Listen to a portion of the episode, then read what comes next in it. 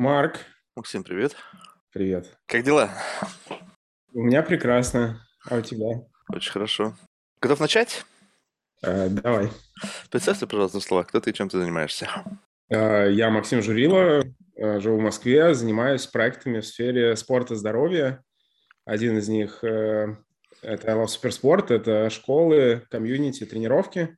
Второй Iron Star, это такая российская версия Ironman, то есть это long endurance э, triathlons. Вот. И не только, мы делаем форматы фестивалей, там с бегом, плаванием. Вот. э, Третий Халса – это кастомизированные витамины по подписке. И четвертый StayFit – это корпоративная well-being платформа. Вот такие четыре проекта в одной сфере. Слушай. сфера интереса. Слушай, это очень здорово, но вот если вот корнями это куда уходит? Вот это прямо в детство? Это вот как вот что-то щелкнуло. и ну, просто я, ну, мы плюс-минус где-то одного возраста, да? И вот э, как, просто э, детство. Ты в России ведь вырос? Да. Детство в России без спорта, оно как бы ну, не представлялось. Наверное, это было только в том случае, если, ну, просто очень любил, наверное, книжки читать, да, либо какие-то физические ограничения были. В основном все что-то делали. Какие-то детские кружки и так далее. То есть, в принципе, это как такой базовые м, корни. Но вот кто-то пошел дальше, то есть у кого-то это стало, ну, как бы не то чтобы смыслом всей жизни, а просто это как бы некая повседневная часть этой жизни, а кто-то это оставил как факультатив, фитнес, знаешь, потому что как бы надо. Вот у тебя это как-то развилось на, все намного таком, на, на более широком масштабе. Вот э, это что? Это вот ну, как, как это вообще произошло? Да-да, ну, у меня это точно не... Ну, в детстве, да, есть дети, которые ходили э, на секцию, есть, которые ходили в музыкальную школу. Вот. Мгм. Я, я, в принципе, пробовал туда-туда, вот, но особо не сильно увлекался э, спортом. Это не было какой-то большой частью моей жизни. А, Более того, потом я учился в МИФИ, э, и до до этого физмат-лицей, и, и я как бы спорт, это, я не воспринимал это как что-то супер важное, ну или типа серьезное. А в институте я вообще нашел способ, как можно им не заниматься, ну, в смысле, получить э, этот, э, автомат по, по физре. То есть я не был таким увлеченным. Это, это вдвойне интересно. Да, и более того, я даже потом уже, ну, в поздние институтские годы я уже работал, и я был не в очень хорошей физической форме. То есть я довелся до веса где-то в 115 килограмм.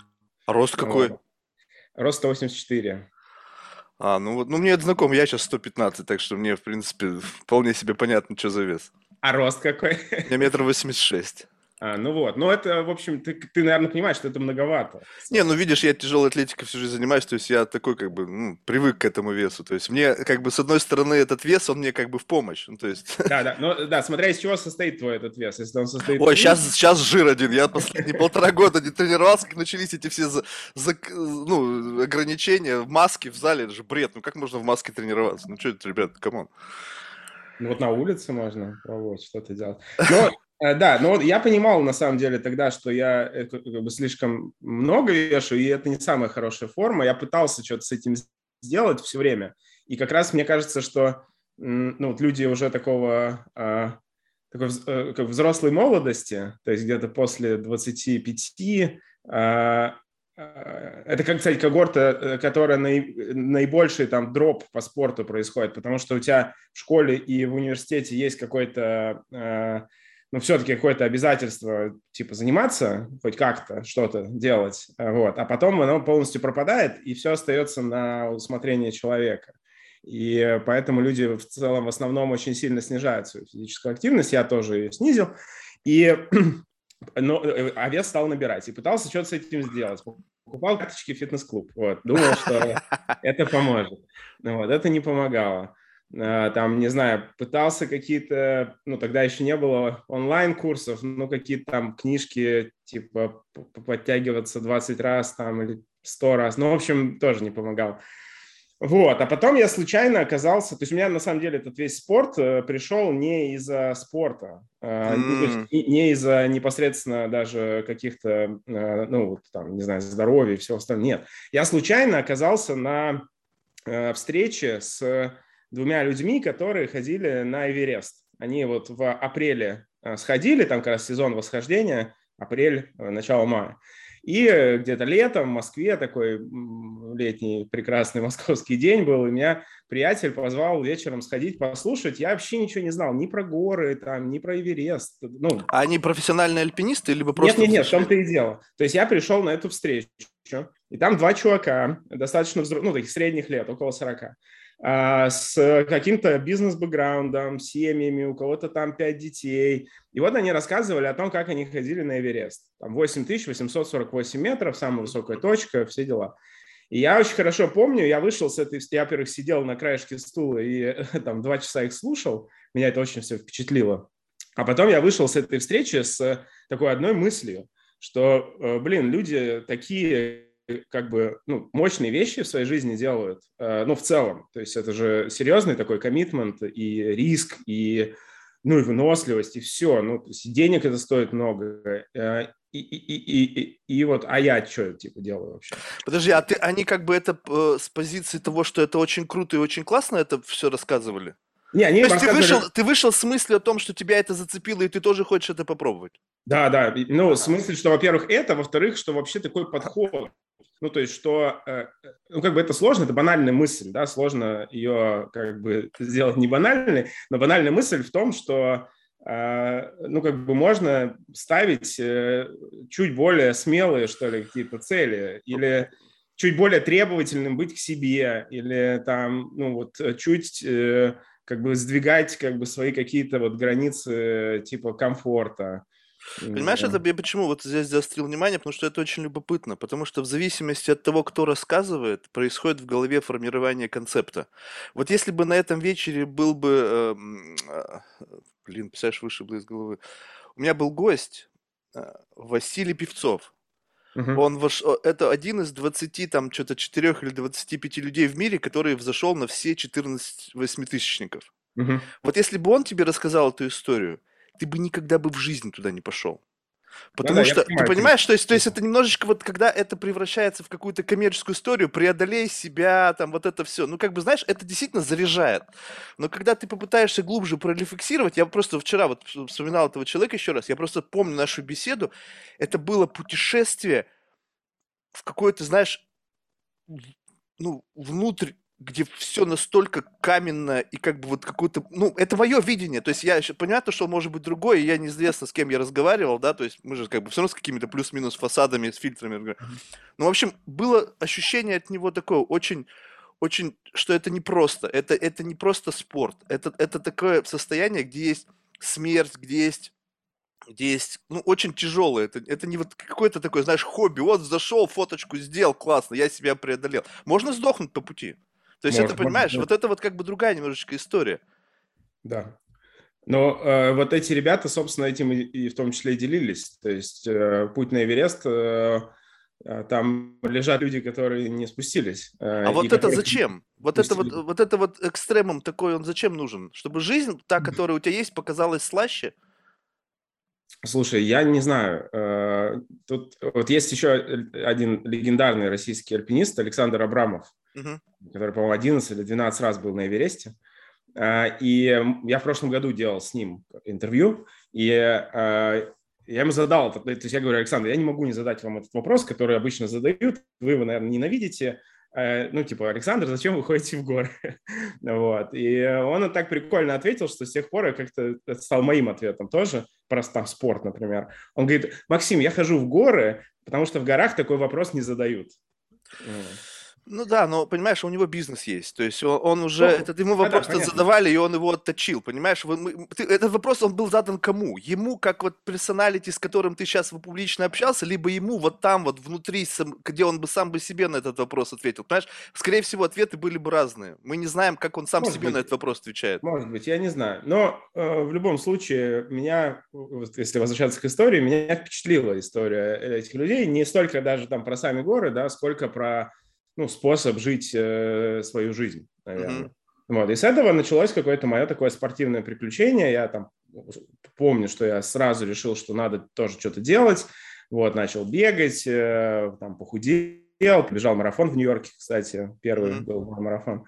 А, меня это, кстати, тоже очень сильно впечатлило. Это был 2009 год, тогда в России, ну и в Москве даже не так сильно это было развито или там популярно. У меня в окружении не было ни одного человека, кто бегал бы марафон, хотя образованные, приличные люди все были. Что ты сказал? Да. Вот. Ну, сейчас я с трудом могу представить, что в какой-то, ну, в любой среде, не знаю, в академической среде или там в какой-то предпринимательской, или чтобы не найти человека, который бегал марафон. Там, скорее... Ну, вот ты, ты, ты сейчас с ним разговариваешь.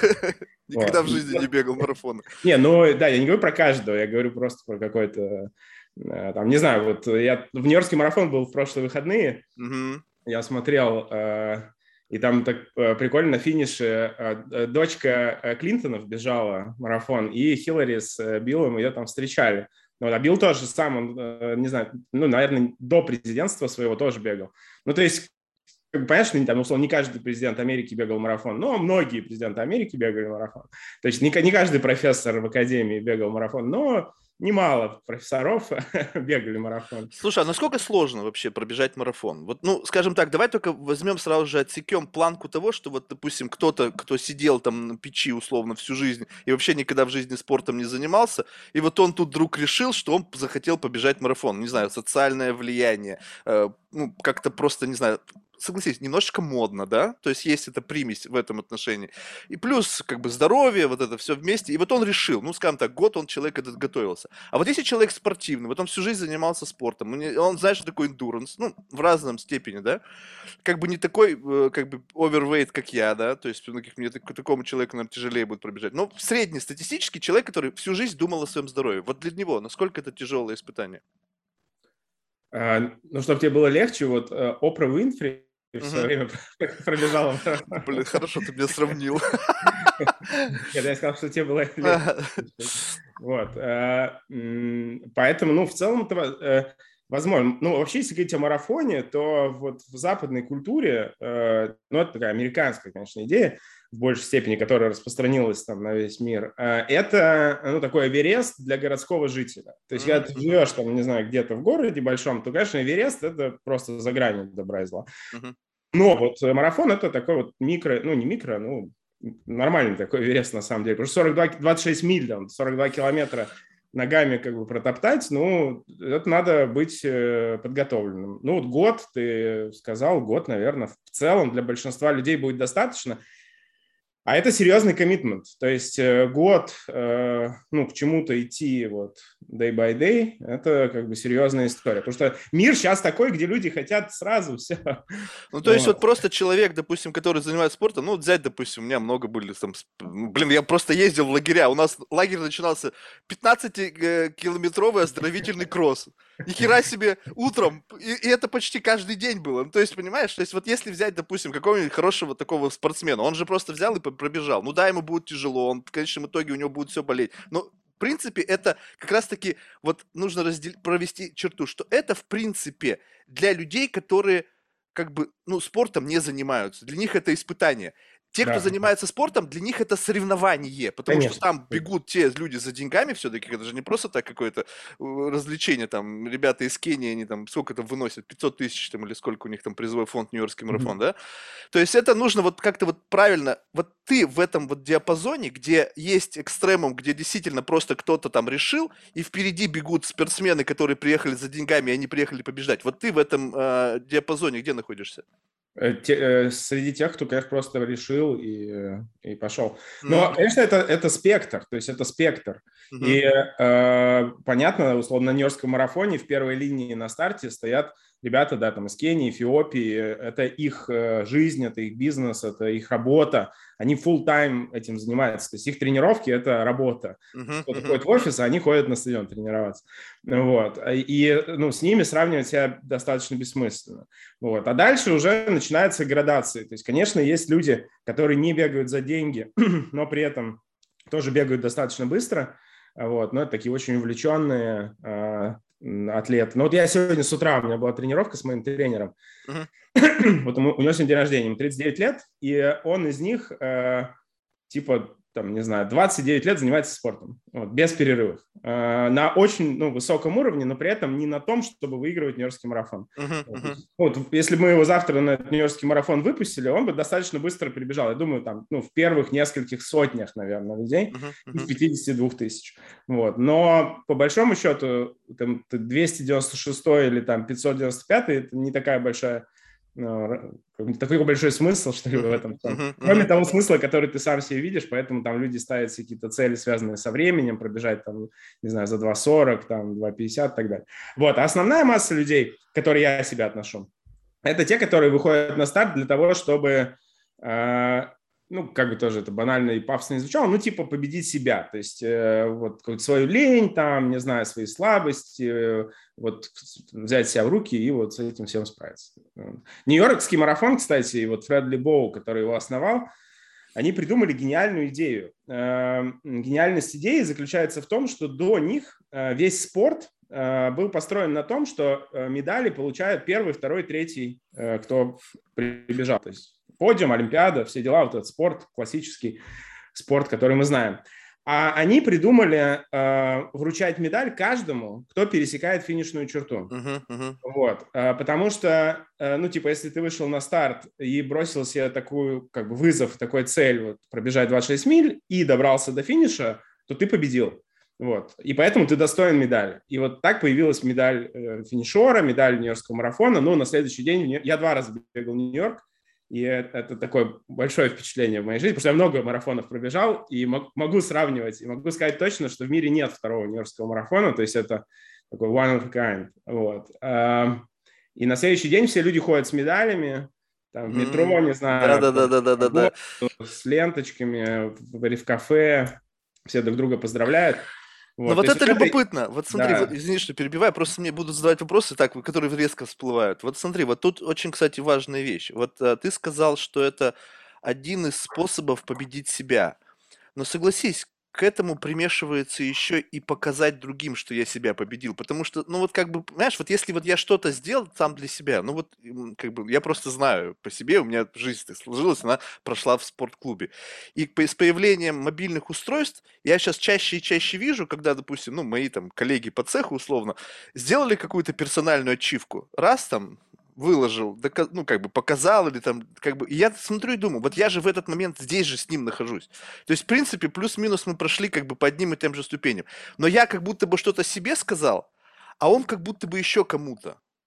Вот почему важный фактор вот во всем этом является, чтобы и другие поняли, что ты что-то как бы преодолел. Вот это что? Это как бы дополнительный бонус, дополнительный как бы стимул для того, чтобы это как бы, ну, было э, проще самому себе обосновать, Потому что если ты делаешь исключительно для внутренней, самой, как бы, для борьбы с самим собой, каких-то там борьбы с внутренними демонами, я не знаю у кого что, доказать что-то себе, что смог, там, не знаю, еще что-то, то, в принципе, вот это произошло, и ты должен быть внутри уже счастливым. Ну все, окей, я это сделал, я молодчага. Но вот эту медальку, и потом в метро, и потом в кафе, ну, а... Ну, слушай, да, ну, во-первых, э, все разные. Есть, э, есть такие люди, которые пробегают марафон и не выкладывают в Инстаграм информацию о том, что они пробежали. Вот. А, а второе, ну, как бы здесь есть же такой принцип, и, по-моему, ну, там у Хайта или там вот, ну, кто, и там у Селигмана из вот, позитивного крыла психологии, а, что радость, разделенная с другом, большая радость, чем как бы радость не разделенная с другом. Естественно, вот. потому что друг тебе сказал, ну ты молодец, смотри, какой ты классный, сразу же куча эпитетов привалилась. Ну вот, вот тебе ответ, ну то есть, э, да, я, я там что-то сделал, и я сам по себе рад, но когда это разделяющее с теми, кто тоже за меня радуется, вот, то, наверное, это дает еще больше, э, еще больше радости. Это раз. Ну, второе, да, это какой-то, ну, такой самооценку, наверное, повышает, не самому вот это очень любопытно. Это просто такая ситуация. То есть, согласись, просто мы, наверное, большинство людей, я сейчас вот немножко в такую психологическую плоскость, если можно себе представить, что просто жизнь такова, что ачивки, которые приняты бы другими людьми были, их становится все меньше и меньше, и поэтому приходится идти в какое-то очень экстремальное направление. То есть в бизнесе, вот чтобы так тебя по плечу похлопали, сказали молочага, ну согласись, это как бы нужно реально вот как-то что-то напрячь, и тебе не всегда не, ну, будет смотри, достаточно. Марк, ну, вот, допустим, да, в, в, в, в венчурных историях, ну вот э, много ли ты знаешь предпринимателей, которые, подняв раунд, не рассказывают о том, что они подняли раунд? Тут, понимаешь, очень правильно, ты очень хороший пример привел, но тут интересно на самом деле. Вот это же, с одной стороны, либо это правила игры, и ты должен просто сделать некий пиар, потому что это последствия, некий якорь для следующего раунда. Нужно мне это было как человеку? Не факт нужно мне с точки зрения бизнеса, то есть у нас же всегда несколько entity живет, и ты думаешь за себя и за свой бизнес, за свою команду, за своих же инвесторов. И поэтому часть пиара, когда ее, она искренняя, ну то есть как бы либо шило в мешке не утаишь, ну извини меня, ты поднял там 100 миллионов, ну блин, ну это вряд ли скрыть можно. А, а, а тут, понимаешь, как бы вот такое ощущение, что я сейчас не говорю про всех, я просто пытаюсь вычленить, э, немножечко, может быть, скептично скроен, знаешь, что опять прослеживается, но есть большая часть людей, которые немножечко извращают смысл вот этого всего. Что действительно, по сути, это же праздник человеческого вот какого-то самопобеды над самим собой. Вот, ну вот если так вот в чистом виде, вот эссенцию этого всего взять. И когда начинается вот это все сверху наматываться, вот такое вот, когда люди пытаются как бы этим что-то сказать. То есть это как, знаешь, как бы как некий элемент personal development. Согласись, вот в бег, да, сейчас вот резюме возьмешь, чье-нибудь. И там, значит, там MBA такой-то, такой-то, пробежал марафон, переплыл Босфор, и такое ощущение, что это как бы must have. Ну, нет такого ощущения? Да-да, но это тоже к нам пришло вот, э, да, из американской культуры. Я первый раз увидел на визитке где-то 15 назад у юриста. Вот, у него вот что тебе это сказало в тот самый момент времени? Вот просто любопытно, вот тот момент, когда ты первый раз это увидел на визитке, когда там этого не должно быть. Вот ты смотришь на этого человека и смотришь на визитку, вот это в голове что, какой сигнал? Ну, это самоидентификация, очевидно. Да. То есть, ну, да, он себя таким образом э, видит. И, ну, там было написано, я тогда даже не до конца понял суть, потому что я не так глубоко был погружен во все это. У него было написано э, типа Бостон марафон, финишер, что-то такое. Ну, типа, а бостонский – это единственный марафон, на который ты не можешь просто попасть. То есть, чтобы попасть в Бостон, тебе надо где-то там на каком-то марафоне э, пробежать достаточно быстро, чтобы попасть вот в ту команду, которую возьмут в Бостон. Вот. И, и там, ну, как бы результаты достаточно существенные. То есть э, надо, ну, как бы это результат, который можно сделать там, ну, за год, короче, не сделать. То есть mm-hmm. за год можно подготовиться и финишировать просто за сколько-то там, за 5 часов, 4.30. Вот. А, а чтобы в Бостон добраться, надо там за 3 часа марафон бежать. Чтобы за 3 часа марафон бежать, лет 5 надо тренироваться минимум. Э, очень э, так, э, ну, серьезно. И поэтому потом уже я понял, что этим он, наверное, хотел показать, что он такой ну, как бы серьезный чувак, э, выносливый и вообще целеустремленный и готов идти до конца, не знаю, в своих делах, за которые берется. Понятно, ну да. Это ну, какая-то его идентификация. То есть он, видимо, это вот одно с другим мэчит и э, ну и тем, кто понимает, это показывает. Я так думаю. Ну, конечно, я с тобой абсолютно согласен, что здесь, э, как и во многих других областях, бывают перегибы, которые странно выглядят и, может быть, э, идут даже больше не на благо, а на какой-то психологический э, вред и загоняют человека в еще более какие-то тяжелые состояния. Слушай, ну вот а как тебя? Тебя же достаточно, достаточно сильно это зацепило. Ну, то есть это же там, я посмотрел, у тебя там не один марафон, там чуть ли не больше там пяти или шести, да, плюс восхождение. 20, 20 марафонов. А, о, как, с ума сойти. Айронмены. В общем, ну, то есть это, это, это стало частью твоей жизни. И, и сейчас я как бы, ну, как бы, мне кажется, что это даже не то чтобы часть твоей жизни, это, это по, ну, по какой-то мере работа. Ну, потому что, чтобы подготовиться к 20 марафонам, ну, это просто и плюс там еще Ironman и восхождение, ты должен постоянно быть в достаточно хорошей физической форме для того, чтобы это стало возможным. Вот это как? Вот ты когда пробежал один марафон, вот что щелкнуло, что ты понял, блин, все, мне надо больше? Э, ну, у меня несколько таких фаз эволюции было. Я сейчас замечаю по людям, что, в принципе, большинство людей, кто приходит э, вот, в любительский спорт, э, эти фазы эволюции проходят. Да? Mm-hmm. Такой кикстарт самый, ну, самый легкий для большинства людей – это как раз ну, какая-то спортивная цель. То есть это реально такой пинок под жопу, ты себе поставил цель и вот э, как бы берешь себя и, и идешь. Понятно, что не со всеми это работает, ну там с большинством работает. Вот. Но когда ты уже делаешь там первую галочку, там, не знаю, вторую, то дальше, конечно, уже этот запал не большинства людей. То есть ты понимаешь, что ты можешь пробежать марафон, в этом нет проблемы, что ты можешь, не знаю, что-то переплыть, там, э, сделать триатлон.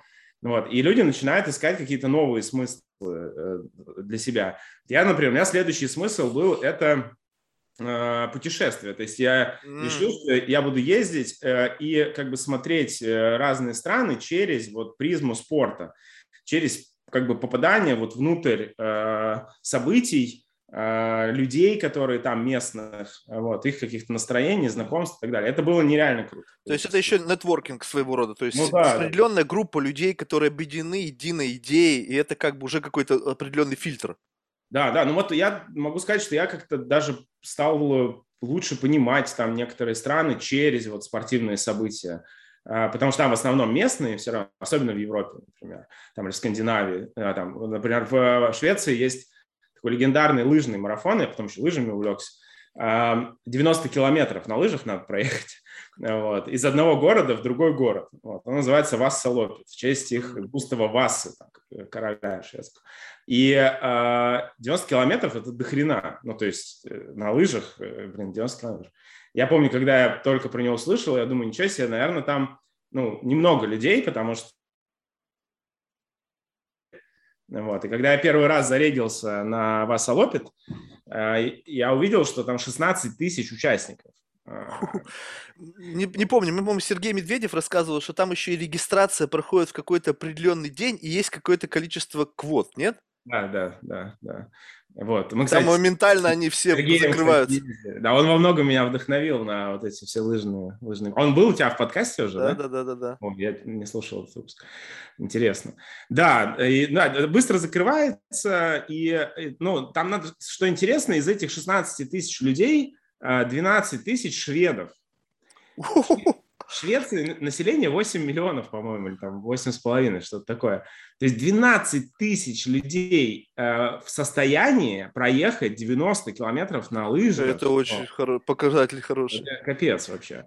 Но вот. для них И... это, наверное, как бы, знаешь, как это как, э, как, как вот, ну, часть жизненного пути. Ну, потому что там это же, ну, не, как бы часть истории, по сути. Да, да. У них ведется э, летопись э, всех шведов, э, которые вот э, проезжали дистанцию Васалопит с момента основания этого Васалопит сто лет назад. Э, то есть можно посмотреть, что там твой дед ездил в Васалопит, там прадед, не знаю. Вот. То есть ты не хочешь стать позором семьи и просто обязан ну, ну, может быть, отчасти так. Но мне вот эта скандинавская культура спортивная или норвежская, например, в Норвегии есть аналогичный марафон Беркибайнер Рент. Вот. Она очень близка. То есть это какая-то часть жизни, э, когда они соединены с собой, э, со своим телом, с природой, э, достаточно выносливы и сильны для того, чтобы как бы делать достаточно сложные вещи, а не там расплываться по дивану. И вот мне как-то это культурально там очень близко. И, наверное, без спорта я бы с трудом это понял, потому что если бы я просто там прилетел в Стокгольм, не знаю, там погулял по центру города туристическому и э, там сходил в кафе, то вряд ли это можно было бы понять. А вот на старте там в 7, там, в 6.30 утра в темноте в Асалопита, вот, потом еще там 90 километров в Пургу ехать, вот это становится как-то понятнее. А ты после этого общался с кем-то вот из, ну, вот из Стокгольма, когда как бы ты как человек из России, э, и говоришь им, что вот ты прошел их марафон. Вот чувствуется, что как будто в этот момент вы как-то, ну, не то чтобы породнились, но, по крайней мере, выравнивание происходит по какому-то... Ну, представь себе, это их культурное, по сути, ну, какое-то наследие, да? Спортивное культурное наследие. И люди со всего мира приезжают, чтобы прикоснуться к части вот этого испытания.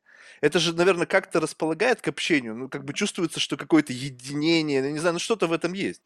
Ну вот в России, вот представь себе, кто-то бы приехал, я не знаю, ну вот а что в России вот такого есть, что можно вот с этим приблизительно связать, чтобы мы могли в голове себе представить вот этот вот месседж? Вот приезжает американец, и вот он что должен сделать, чтобы ты почувствовал, ну вот, все, теперь ты как бы наш. В баню русскую сходил. Ну вот, что-то такое надо. А согласись, Но... как-то как вяленько, нет?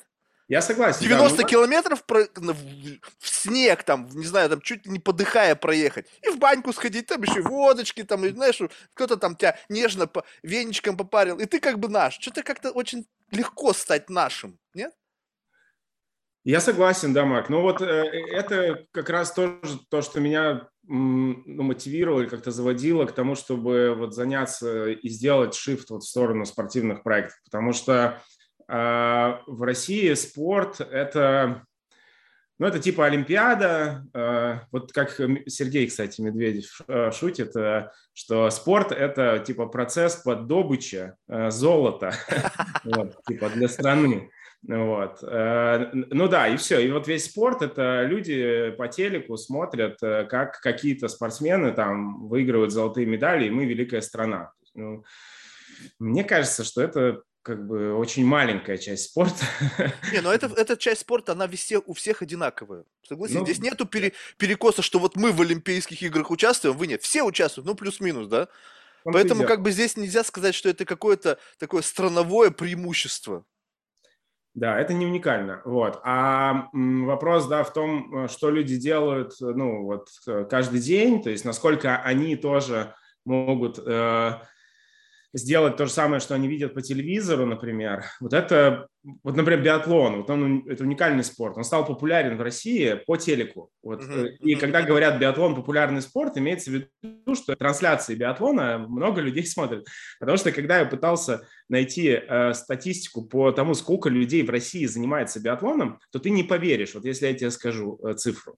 Вот сколько людей всего, включая детей, спортшколы, там, э, ну, взрослых, не знаю, вот всего людей в стране с населением 145 миллионов занимаются, то есть прям вот с винтовками там на лыжах стреляют. Вот как ты думаешь, какая там цифра?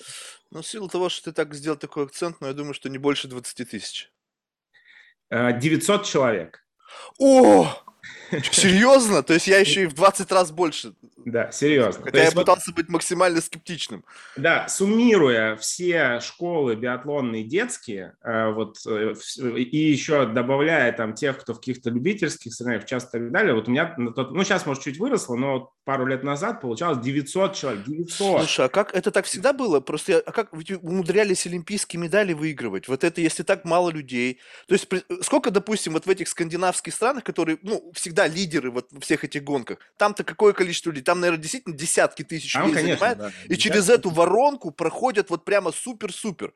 Получается, да. воронка в России 900 человек всего, и там вот какие-то капельки и умудрялись все равно выигрывать. Ты представляешь себе, если бы 100 тысяч человек в России бы занимали, они бы рвали бы всех бы, как грелки.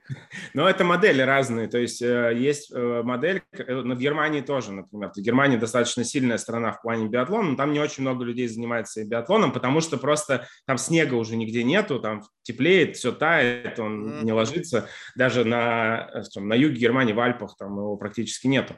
Вот. И а, модель э, построена на том, чтобы очень э, точно идентифицировать таланты, ну, например, используя там генетические тесты, например, используя, ну, там разные там, другие варианты тестирования, и а, дальше уже вот эти таланты очень, э, ну, как бы очень грамотно как бы доводить до совершенства. Вот, может быть, включая какие-то не, сам, не самые Э, спортивные методы, вот, которые потом иногда находят. Вот, поэтому, ну, такая модель, да. А если говорить о, допустим, норвежском спорте, то он просто, ну, как бы по-другому устроен. То есть, действительно, ты прав, да, там, словно подавляющее большинство людей занимается спортом, взрослые занимаются, дети занимаются, инфраструктура есть, стрельбища биатлонные есть, они открытые, а, ими можно пользоваться. В Австрии тоже, кстати, стрельбище биатлонное открыто. В России нет ни одного открытого биатлона стрельбища, то есть ты даже если захочешь позаниматься биатлоном, не сможешь это сделать. Вот, просто отсутствует. А, вот, в Австрии ты можешь приехать, пострелять, покататься и как бы уехать. Вот. А, и потом через вот э, такую большую ну, такую большую массу, да, вот тех, кто занимается, какие таланты прорастают. Ну, вот. И они прорастают надолго, потому что они занимаются этим, ну, for fun, то есть для удовольствия своего, а не потому что им надо там за страну выступать. Ну, это тоже такая отдельная история. Но это культуральная какая-то mm-hmm. тема. Это вот постоянный такой э, трения шведов, ну, кстати, вот профессиональных лыжников, я за ними тоже слежу, там шведов, например, и вот сборной России. То есть шведы там все время критикуют э, русских в своей, в своей прессе, вот, потому что они вообще не могут понять, как... Э, ну, Швеция очень либеральная страна, вот, и они не могут понять, как вот такая армейская система вообще может существовать. А российский спорт – это армия, то есть э, профессиональный Буткемп. Спорт, это армия. Это да, это буткемп, это прям mm-hmm. все, у тебя там есть начальники, они знают, что делать, ты ничтожество, которое выполняет задачи. Ну, вот, вот в подавляющем большинстве ну, ну, ну, ты знаешь, вот как бы вот сейчас вот это же вся тема, вот это body positivity, еще, не знаю, фатшейминг, а ты знаешь, мне кажется, для многих людей вот bootcamp, он эффективен. То есть вот нельзя взять и всех причесать под одну гребенку, это как с одной стороны это и плохо, и в то же время для кого-то хорошо. Потому что когда чрезмерно либерально, понимаешь, ну тут как бы непонятно. Иногда бывает, ну согласись, вот внутри какая-то живет, вот это, не знаю, может, грубо нельзя, ну, по-другому нельзя сказать, ну как это внутренняя сука. Вот она говорит, не не-не, нафиг, типа, Марк, да ну что ты посиди дома, телек можно посмотреть или там, и как бы, знаешь, и такой внутренний разговор начинается, какая-то качели внутри.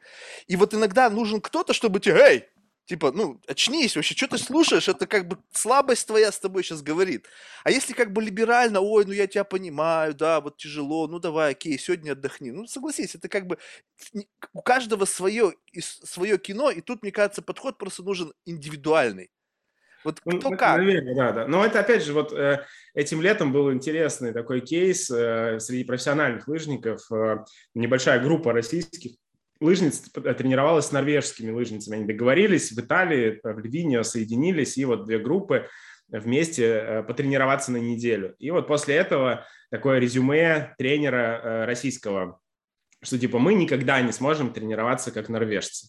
Думаю, почему мы не сможем? Вот, ну и типа его объяснение, что в Норвегии все профессиональные лыжницы, там Тереза Юхаук и так далее, то есть олимпийские чемпионки, которые все выиграют, они тренируются практически, ну, очень много времени самостоятельно. То есть э, над ними никто не стоит, им никто как бы палками там не бьет, э, не заставляет. То есть э, у них есть тренерский штаб, тренерский штаб дает задания, они сами делают задания. Там периодически они как-то соприкасаются на тренировках. Но в целом как бы это ответственность самого спортсмена. Он это выбрал, его никто ни, ни, как бы ни о чем не просит и не заставляет. Он сам это хочет, он скорее сам просит у тренера. Вот. А, а российская модель, она как бы перевернутая. То есть это всегда есть э, ну, какой-то пресс со стороны вот Правильно, это же, это же да. на генетическом уровне за родину, за партию, там да, сзади да. это все на тебя давит, ты думаешь, как ты помогла предать свою страну. Да. Ты, ты знаешь, какое давление? Это даже, даже не столько давление тренера, это идеология на тебя давит. И это по, по сей день, мне кажется, сохраняется. Ну вот, да, в профессиональном спорте это сохраняется, и это, конечно, ну, с одной стороны грустно, с другой стороны, ну, как есть, так есть. Но мне хотелось э, создать другую культуру в любительском спорте, а, в том, что мы даже придумали такой теглайн. Э, вот есть, э, ну, в русском языке есть спорт высших достижений. Это как раз спортсмены, которые там на Олимпиаду едут. А, е, а, а, а мы, типа, это спорт личных достижений. То есть mm. вот, я сам для себя придумал, решил, я никому ничего не должен. Вот, я хочу, делаю, не хочу, не делаю. И вот это как бы совсем такой другой спорт. Меня, кстати, вот на эту штуку вдохновил Нью-Йоркский марафон. Первый. Я бежал его в благотворительной команде. А, туда тоже, кстати, Нью-Йорк так просто не попасть. Там ограниченное количество мест, и если ты хочешь гарантированно, то надо сделать э, donation в какой-нибудь charity, который там авторизован, и они тебе тогда дают там слот. Я вот сделал donation, они меня позвали там на какие-то свои тусовки, и, в общем, э, в моей команде средний возраст э, бегуна был 62 э, года. 62 ну, года. Хотя тогда мне еще не было 30, то есть я сильно снижал этот возраст. И меня так это впечатлило, я потом, после марафона у нас был обед, там все собрались, вот, такие взрослые уже и мужчины, и женщины, они все бежали тоже, и я очень хорошо помню, как я ну, реально подумал, что, блин, я вот тоже хочу там свои, не знаю, late 60s, э, вот тоже быть в такой форме, как они. Э, и вот, ну, не на пенсии там где-то вот, не знать, чем заняться, или уже не, не быть живым. Кстати, в России в среднем люди, ну, мужчины не доживают до Да, уж там уже бег-то другой, там бег до кладбища начинается. Ну, там. Да, вот. И вот, это, и вот эта идея, что активность и там, физическая активность, связанная с каким-то целеполаганием, она может меня привести к тому, чтобы во взрослом возрасте хорошо себя чувствовать. Меня вот это стало, ну, если говорить по таким стадиям, вот сейчас, наверное, одним из главных мотиваторов. То есть я сейчас уже не так гонюсь за этими целями, я много чего пробежал, сделал, но мне нравится тренироваться, мне нравится быть в хорошей форме, и э, ну, нравится думать о том, что это позволяет мне там, продлевать свою жизнь и, и делать ее более качественной. Вы знаешь, что еще классно? Э, смотри, Максим, вот ты сейчас сказал, мне нравится быть в хорошей форме а вот ты сейчас задумайся вот над, над своими словами. Ты знаешь, что значит быть в хорошей форме. И поэтому, когда что-то не так, ты всегда можешь понять, что окей, что-то со мной не то. Ну, то есть я пло... где-то где какая-то пробоина. Я, я не вывожу сегодня то, что я выводил всегда. А многие люди живут, они вообще понятия не имеют, что значит чувствовать себя хорошо. То есть вот они живут, ну, то есть когда совсем плохо, ну, там понятно. Но что значит вот себя хорошо чувствовать? Вот я просто по себе знаю. Вот у меня есть несколько там критериев, ну, помимо тренировки, это понятно, что если там веса не идут, значит, что-то не то, да.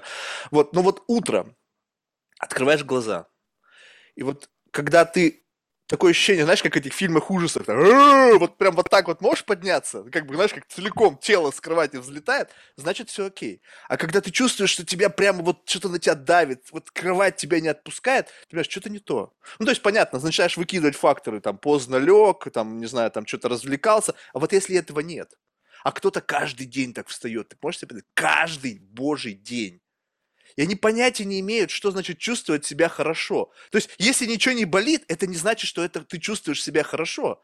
То есть... Пока это такой self-reporting, э, ну, например, э, мы спрашиваем людей на входе в проект, на анбординге, это по десятибальной шкале оценить уровень своей физической энергии, объясняя, что такое физическая энергия. Ну, как раз это тоже связано с телом, там болит, не болит, э, легкость, нелегкость, тонус, не тонус, вот. И а люди в целом ну, достаточно адекватно оценивают. Э, то есть э, те, у кого просто ничего не болит, они себе там десятки не ставят. То есть у нас вот сейчас средний балл по многим проектам Получается где-то там 6,5, 6,1. А, видишь, 6. Максим, я согласен, но ты уже это уже репre, не репрезентативная выборка в формате всего всей страны. А, ну, люди, люди, которые к вам пришли, это уже люди, которые как-то сфокусированы на здоровье, они нет, понимают, нет, что это они сотрудники делают. больших компаний. Это сотрудники больших а, компаний. то есть это вообще никак не связано нет, с нет, спортом? Мы а? запускаем это внутри корпорации. То есть, не знаю, как большая производственная компания с там сотней тысяч сотрудников. И... Ну, врут.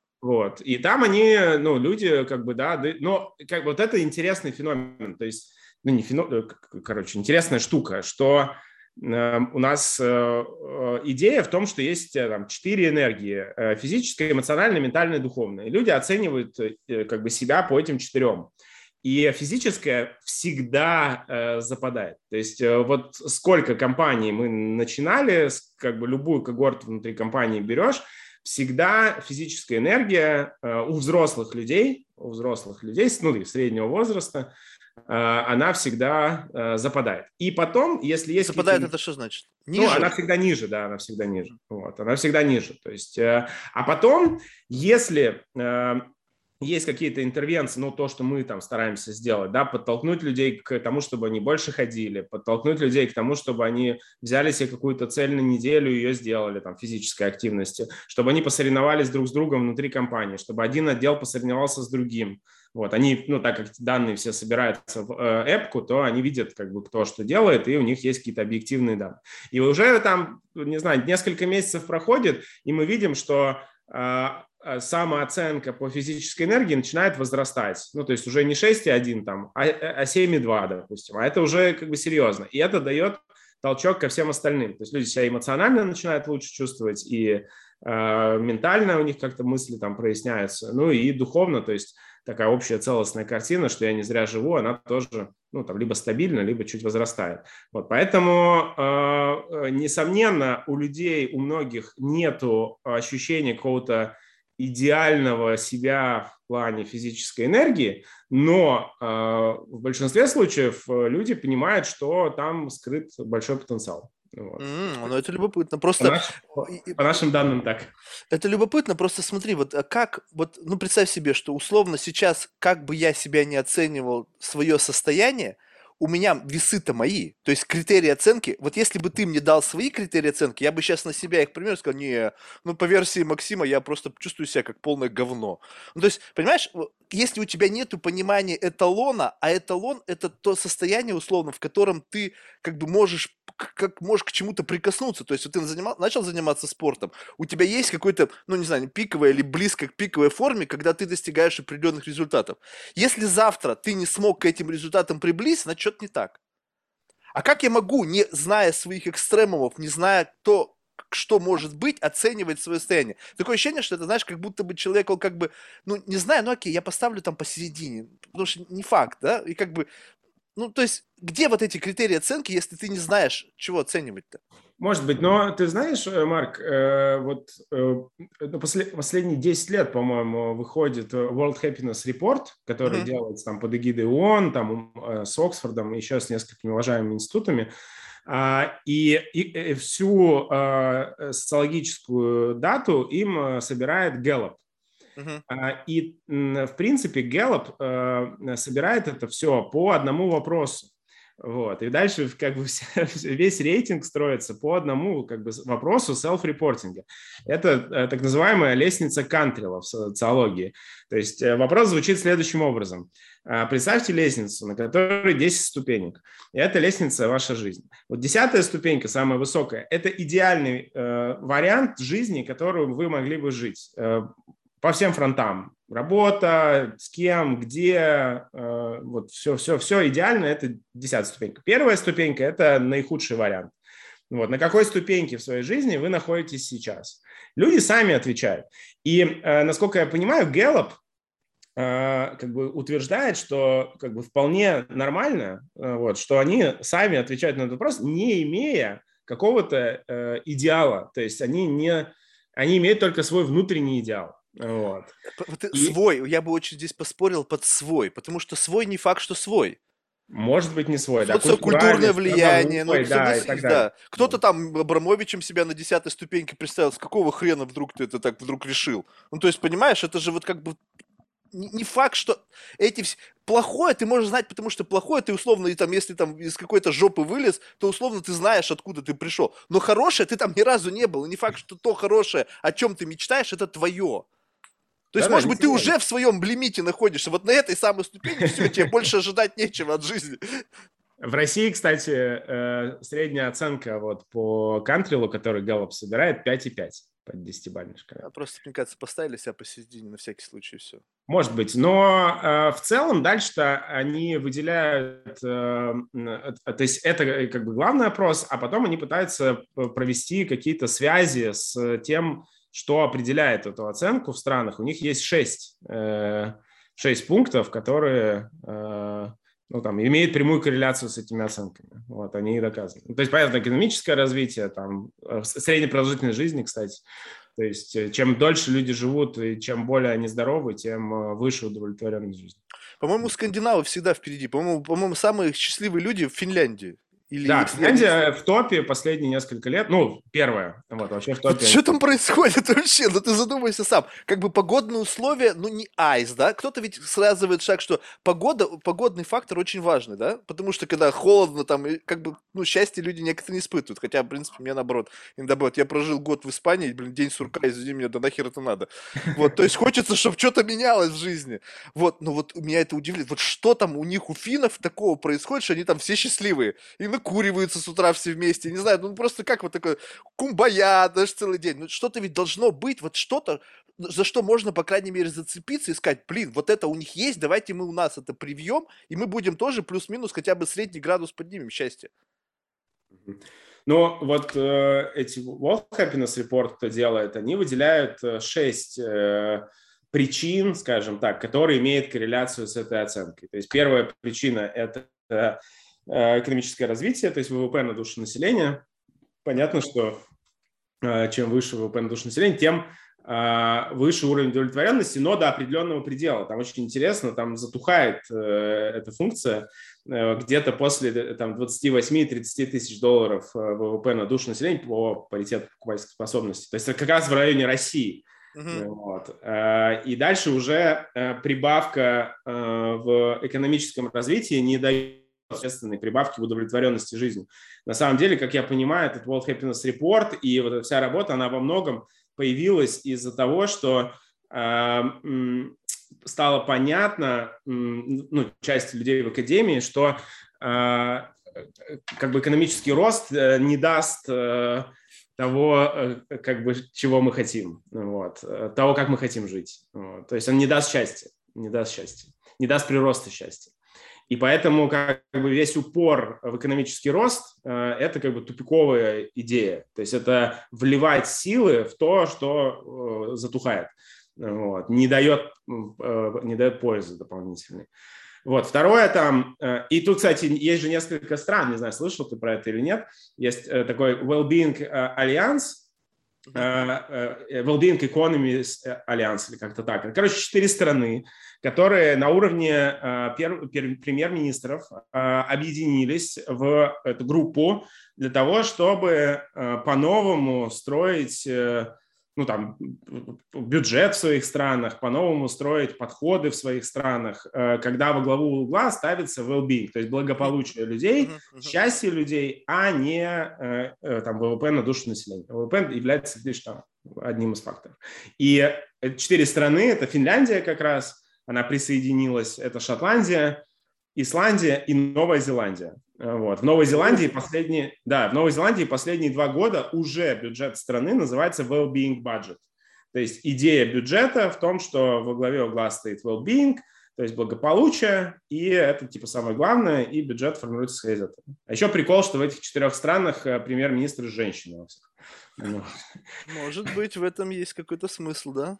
Да, вот Никола Штурджин, э, премьер Шотландии, пер, она называется First Minister, она не может называться премьером, потому что у них есть Великобритания, в Великобритании есть премьер. Вот. Она э, в одном из своих выступлений недавно говорила о том, что э, ну, то есть у нее уже такая риторика очень э, такая серьезная в плане велбинга. А вот, она говорила, что вот Шотландия была этим э, светочем просвещения там в свое время, а потом Шотландия была э, родиной там промышленной революции, и э, вот сейчас типа новое изменение, которое говорит о том, что э, как благополучие и счастье является там, главным, и это должно стоять во главе угла, а все остальное ну вот, должно как бы к этому двигать. Но это ну, очень такой, очень такой политический лозунг, согласен. Ну, понятно, понятно, да. Но если вот взять World Happiness Report, там э, как бы серьезно люди из Академии им занимаются, то их как бы вполне устраивает вот self-reporting людей на тему удовлетворенности своей жизни, а дальше, да, они пытаются вот найти какие-то correlation and э, через вот, э, ну, шесть факторов, которые они уделяют. То есть первое – экономический рост, второе – это продолжительность здоровой жизни, удовлетворенностью жизни и продолжительностью здоровой жизни. А, третье – это, там очень интересный есть фактор, это не помню, как точно он называется, но что-то типа freedom of expression или что-то mm. такое. То есть насколько люди ощущают себя свободными в том, чтобы жить свою жизнь. А, freedom to choose your way of life, по-моему. Mm. Mm-hmm. Вот. И, конечно, Финляндия, например, ну, по моим вот личным ощущениям, это одна из, ну, наверное, топовых стран в мире, где вот этот freedom to choose your way of life, как бы, он возведен в э, просто... Ты можешь быть как хочешь. Я, честно, очень плохо себе представляю Финляндию. Я, по-моему, последний раз был там в школе еще. То есть вообще не представляю, что сейчас там, там происходит. Но такие репорты, они, знаешь, дают сигнал, что надо съездить, просто посмотреть, что, что, что там происходит, что там действительно жизнь вот такая вот какая-то комфортная. Ну да, ну там премьер тоже женщина э, молодая, которая выросла в семье с э, двумя мамами. И да-да-да. Так что freedom to choose your way of life там абсолютно... Слушай, а вот такой вот, вот freedom, вот выбрать свой способ жизни вот в России, когда можно будет поставить этот вот чекмарк? Не знаю, Марк, вообще цель достижимая, просто даже не вопрос здесь, даже вопрос политики, а вопрос просто вот mindset а. То есть вот э, это же вот в какой-то мере, ну понятно, что должны быть созданы условия, да, для того, чтобы вот это состояние, ну как бы ты, по крайней мере, мог встать на путь вот, вот такого, такой жизни. Но с другой стороны, это же еще и как бы mindset. То есть если ты не можешь себе представить, что значит выбирать путь своей жизни, да, сам, то ты его никогда не выберешь.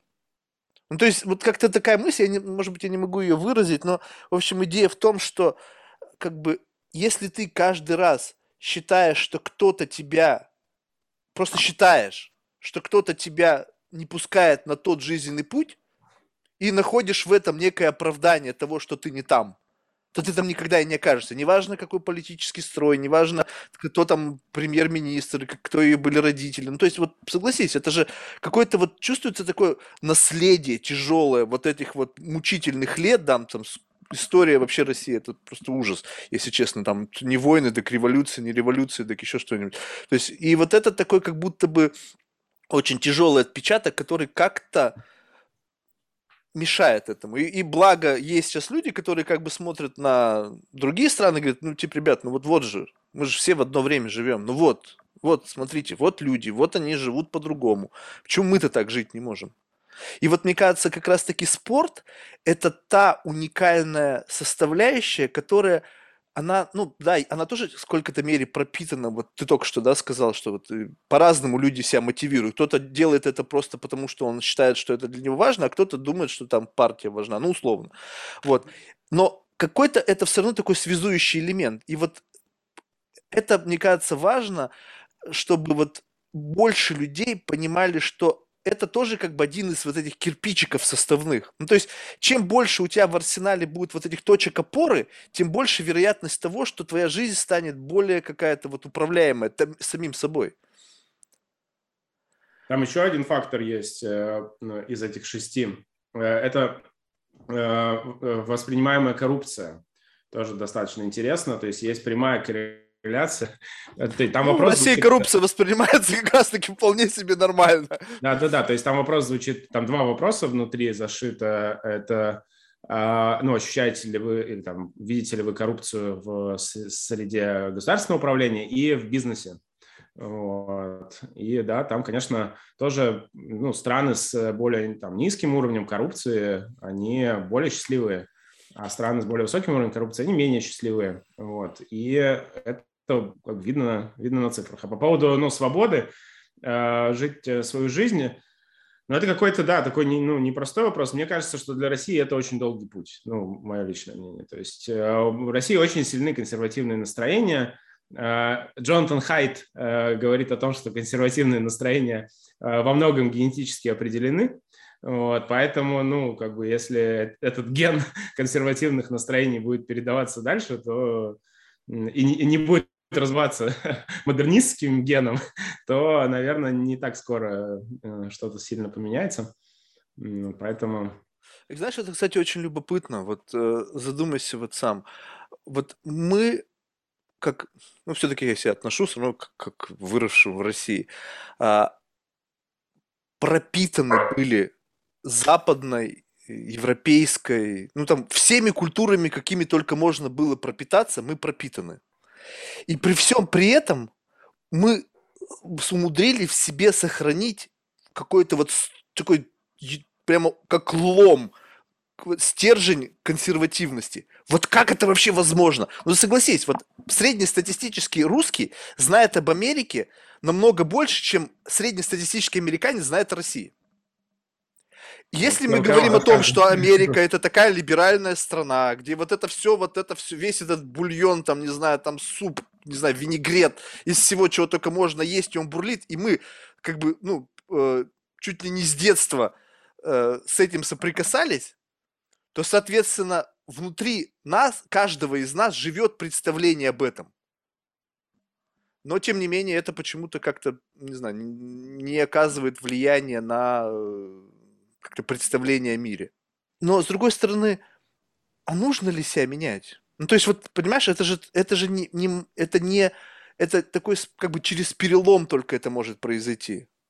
Ну, это не просто, чтобы взять и как-то в один миг поменяться. Это вот надо что-то сломать, чтобы это как-то по-другому начало. Ну, ты знаешь, я думаю, что в России э, людей, э, склонных к консервативным взглядам, их там примерно столько же, сколько и везде, ну там плюс-минус.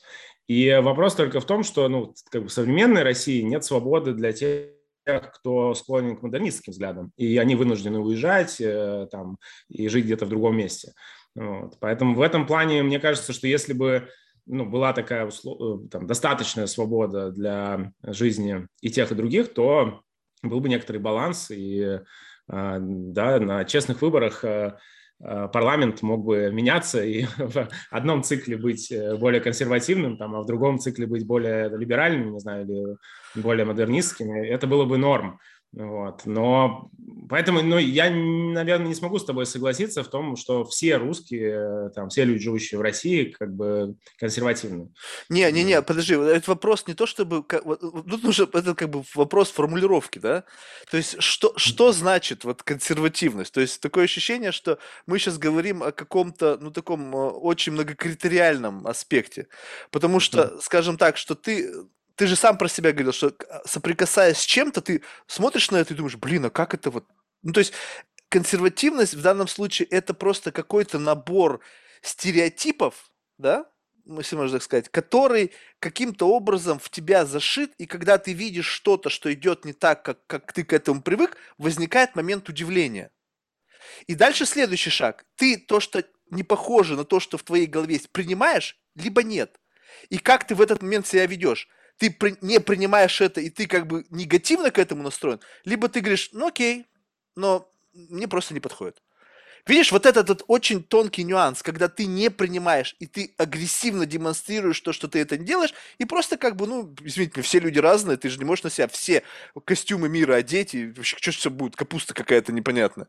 Вот это, мне кажется, по принципу вот этого отношения в большей степени, я думаю, что это, кто-то может называть это толерантностью, да, но хотя это такое очень как-то привязанное гендерно-сексуальным историям. Но если широко на это посмотреть, то это как раз-таки попытка воспринимать что-то, что не соотносится с своей системой ценностей, лояльно. Вот о чем я говорю, вот mm-hmm. в каком консерватизме. Uh, ну да, но это есть везде, то есть так или иначе. Э, э, да. Этот уровень снижается с уровнем образования. Вот. То есть этот уровень, э, уровень сопротивления снижается обычно с уровнем образования. Вот. И, и, и причем ну, такого образования в, все-таки в области социальных наук. Mm. То, что ты, кстати, делаешь в подкасте, и то, что я слушал, э, тех гостей, которые ты приглашаешь из social science, там, русскоязычных, это, конечно, космос. Ну, вот, потому что в России с этим как бы, очень большая проблема из-за вот 70 лет э, коммунистов и идеологии. Гнета. Ну, ну, просто как бы вырезано это social science, то есть кто, кто что знает про общество. Только историю партии учить. Ну вот, и все. Вот все, что надо знать про общество. Слушай, Максим, Поэтому... ну вот я вот на тебя смотрю, и ты мне кажешься как бы ведь э, э, и, и, и счастливым, и в какой-то мере свободным. То есть мы, понятно, близко не знакомы, и сейчас мы как-то влетели в, вот это, в какие-то, ну, грубо говоря, границы наших миров, да, и как-то вот вращаемся и что-то считываем. Но вот, вот оно, ты же живешь, ты, ты улыбаешься, я вижу в тебе какую-то живость. Ну, то есть это получается, что это, это тоже mindset. Ну, то есть ты вот в той реальности, в которой, как бы ты говоришь, этого нет, вполне себе комфортно чувствуешь. А, а, ну, в какой-то степени комфортно. Но тут а, залог моей улыбки, Марк, это то, что я с утра два часа побегал. То есть это такой специальный exercise, который позволяет с этим каждый день бороться. Ну, может да. быть, тогда вот в этом и есть решение. Может быть, просто вот всем и... стоит чуть-чуть физической нагрузки, которая позволяет, позволяет это как бы, ну, как-то отсоединиться, вот этот вайер из себя, вот этот вот связанный с какой-то гнетом, там, с каким-то негативом, отключить на время. Ну вот это то, что мы делаем вот в своих проектах. То есть мы как раз э, как бы подталкиваем людей к тому, чтобы они там чуть занялись собой, например, да, почувствовали какой-то прогресс в своем э, состоянии, это физическом, это неминуемо приведет к прогрессу в эмоциональном состоянии, потому что мы физиологически так устроены. То есть, когда ты начинаешь себя лучше чувствовать на физиологическом уровне, ну, на физическом уровне, то там гормоны вырабатываются лучше, там всякие эндорфины, допамины и все остальное. Вот. У тебя настроение повышается. И дальше у тебя появляется как раз такая Э, ну, как бы такой дополнительный, что ли, запас энергии, который ты как бы, можешь уже думать, э, что ты можешь сделать э, там в обществе. То есть я отдаю себе отчет, что вряд ли я смогу вот повлиять в России на то, чтобы людей модернистски настроенных там не, не гнобили. Но э, с другой стороны, э, как бы, а что-то я могу сделать, чтобы люди себя лучше чувствовали, чтобы они там себя, не знаю, больше у них сил было, больше там себя верили. Э, и через это, может быть, ну, как бы дальше, дальше двигаться. Вот. Может быть, и, и, и людей из другого лагеря как бы вовлекать в это тоже. Меня там периодически обвиняют, но Подожди, подожди, вот это любопытно. Что за другой лагерь? Ну, вот как, как, как, раз условно вот из какого-то консервативного э, лагеря. А что, спорт это как-то вот здесь даже линия это проходит? Ну вот, э, да, и причем как бы мне тоже, ну, э, то есть, ну, разные люди э, могут заниматься спортом. И они, кстати, по ну, как бы этой линии спорта могут даже ну, как бы встречаться и как-то общаться, вне, ну, вне зависимости от их политических э, там, предпочтений и убеждений. Ну, вот. ну вот, например, Навальный, пока э, его там не отравили и не посадили, он, он последние годы увлекся спортом. Он бегал, и там, мы ему помогали с тем, чтобы он э, там бегал. А потом плав, ну, плавать начал, и была идея даже, э, мы как раз э, готовились, хотели переплыть с Корсики на Сардинию, из, Италии, из Франции, ну, из Италии во Францию, из Франции в Италию, в зависимости от течения, там выбирается, откуда куда плыть. Вот. Его тоже вроде манила эта цель, но он там думал, что в будущем, не предполагая, что его будущее может случиться такие, вот, наверное, в тот момент. Вот, но при этом э, в той же самой тусовке, условно, спортивной, в которой люди ставят цели и так далее, есть там такие достаточно одиозные там депутаты из нынешней Госдумы, которые принимают э, не самые гуманные законы. Вот. И, э, ну, то есть, и получается, я об этом тоже думал, у меня была какая-то моральная такая дилемма внутренняя.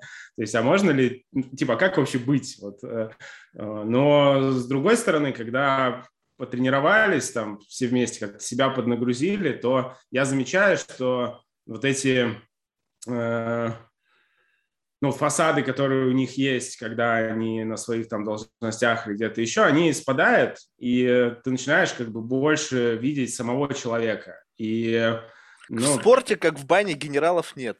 Ну, типа того, да, типа того. То есть, э, потому что когда вот он тоже так же потеет, как ты, когда он также там э, устает, когда он там, не знаю, не может вытянуть темп, например, какой-нибудь подъем и так далее, потом там все равно там всех друг друга поддерживают, то это какой-то, ну, вот другой, как бы, микромир, что ли, получается. Это очень важно. Это, знаешь, это просто немногие это понимают, почему, допустим, вообще важно вот подобные мероприятия, потому что представь себе, э, спорт это какая-то такая единая среда, да, где единственным фактором, определяющим, ну, как бы результативность является то, насколько ты в этом хорош.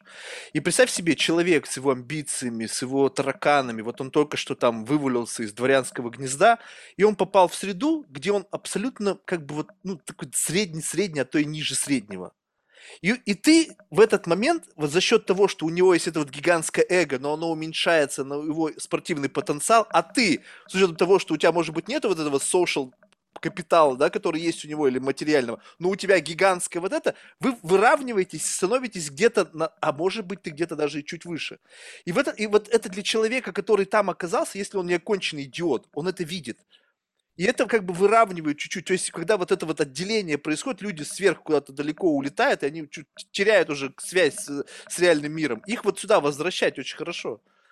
Ну, да, да, да, даже, ну, ты так прям э, такое жесткое спортивное сравнение. Я как раз уже это все, мне кажется, как-то пережил, и мне нравится даже не прямо что там сталкивать, сравнивать, и, а, а просто даже то, как э, человек, э, не знаю, выходит на какую-то свою первую тренировку и понимает, что, например, он не может, э, там, не знаю, без остановки пробежать. Да, там, и он смотрит минут. на другого, кто может, да. и у него возникает в голове, окей, я, значит, не самый крутой, понимаешь? Вот в чем дело. Я-то по себе это знаю. Вот приходит какой-нибудь, там, нужно по-другому назвать не могу, понторез. И он, знаешь, такой босс весь из себя, босс из себя. Видит, у меня штанга там, знаешь, такая разминочная, 200 килограмм а он там пердит под соточкой и понимает сразу же, что что-то тут не то. Понимаешь, это, конечно, не, вообще ничего не значит. Ну, то есть абсолютно нифига не значит. Но раз мы в этом замкнутом пространстве есть определенные правила игры, эти правила игры не выключить оттуда. Все. И вот тут начинается в голове определенная перестройка, вот эта перекалибровка. Что ты силен в своей территории, но это не значит, что ты силен везде.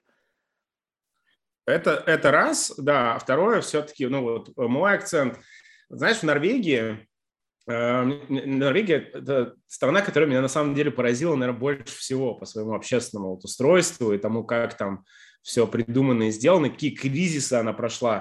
То есть там же, когда они нефть нашли в 60-х, и это же просто был бум, ну, то есть это просто деньги из, э, из земли, ну, из шельфа у них там, да, э, которые просто упали на страну с населением 5 миллионов человек, там, треть Москвы. И э, э, как бы был серьезный кризис э, общественный, то есть кризис потребления, перепотребления, вот это люкса там и так далее, там наркотиков, всего. И они смогли его достойно пройти, выйти, ну, наверное, во многом благодаря протестантской этике и какой-то их вот такой культуре северной, очень такой аскетичной, нордической. Вот. А, и у них есть очень прикольная штука, такая полость, связанная э, со спортом детским.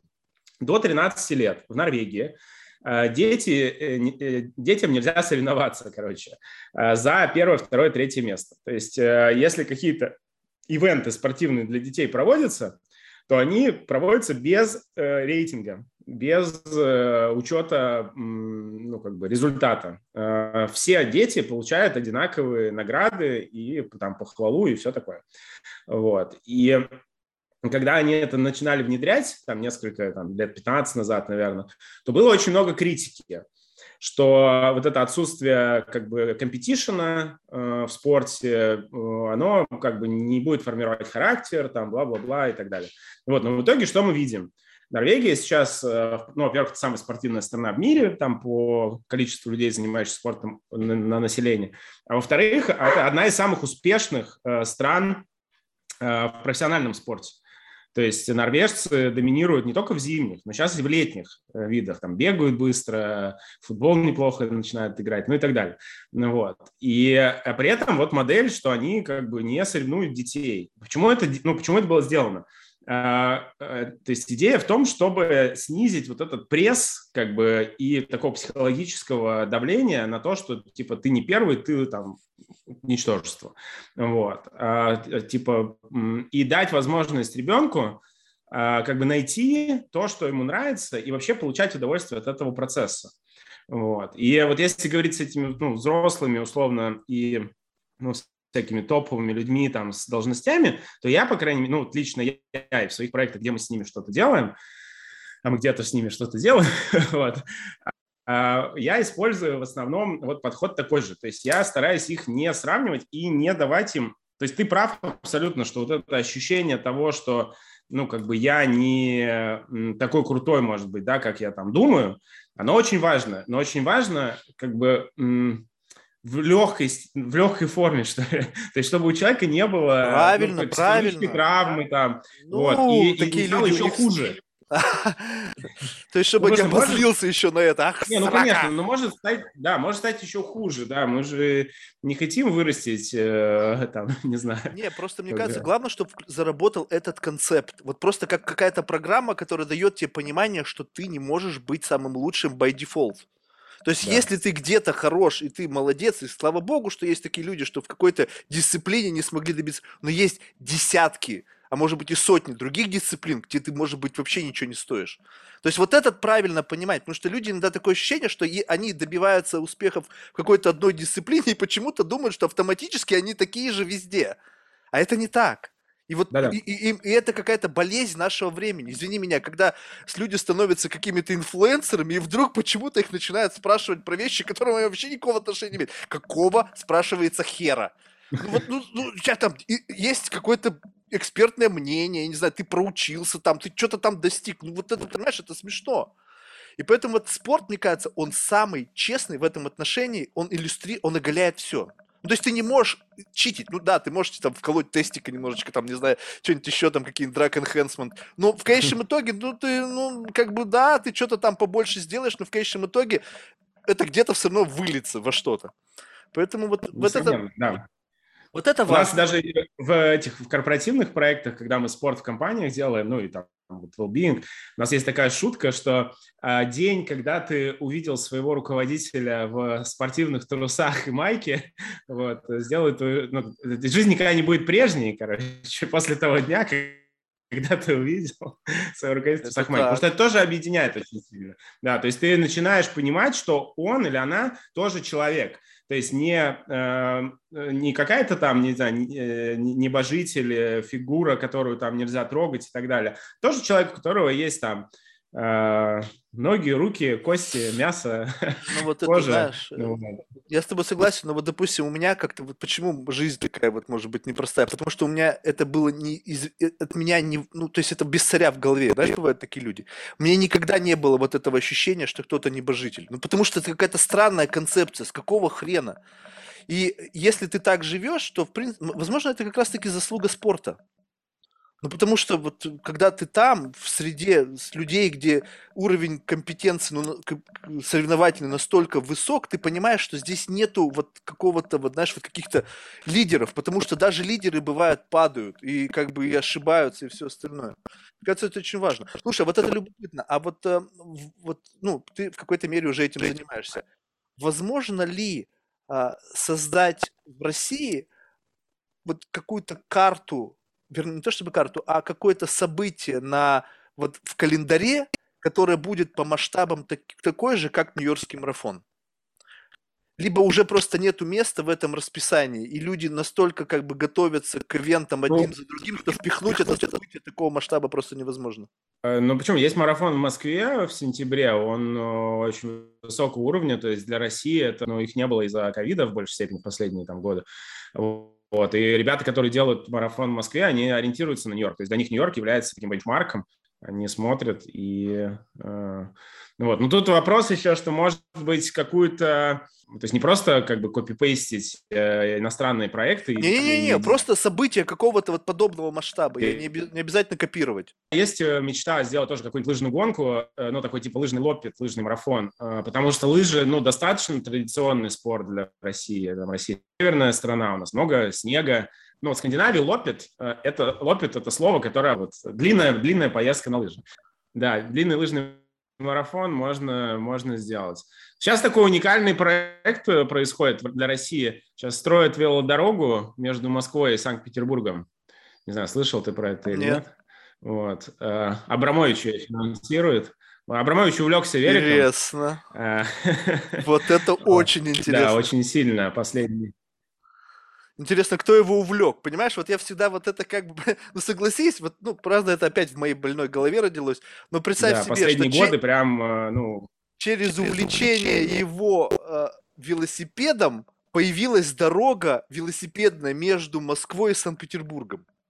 А, я не знаю, кто его увлек, ну вот, но я знаю, что он очень сильно увлечен, э, ему нравится, он тренируется, и а, вот как бы сейчас такая вот фаза развития вело, велодвижения, которую он как меценат э, финансирует.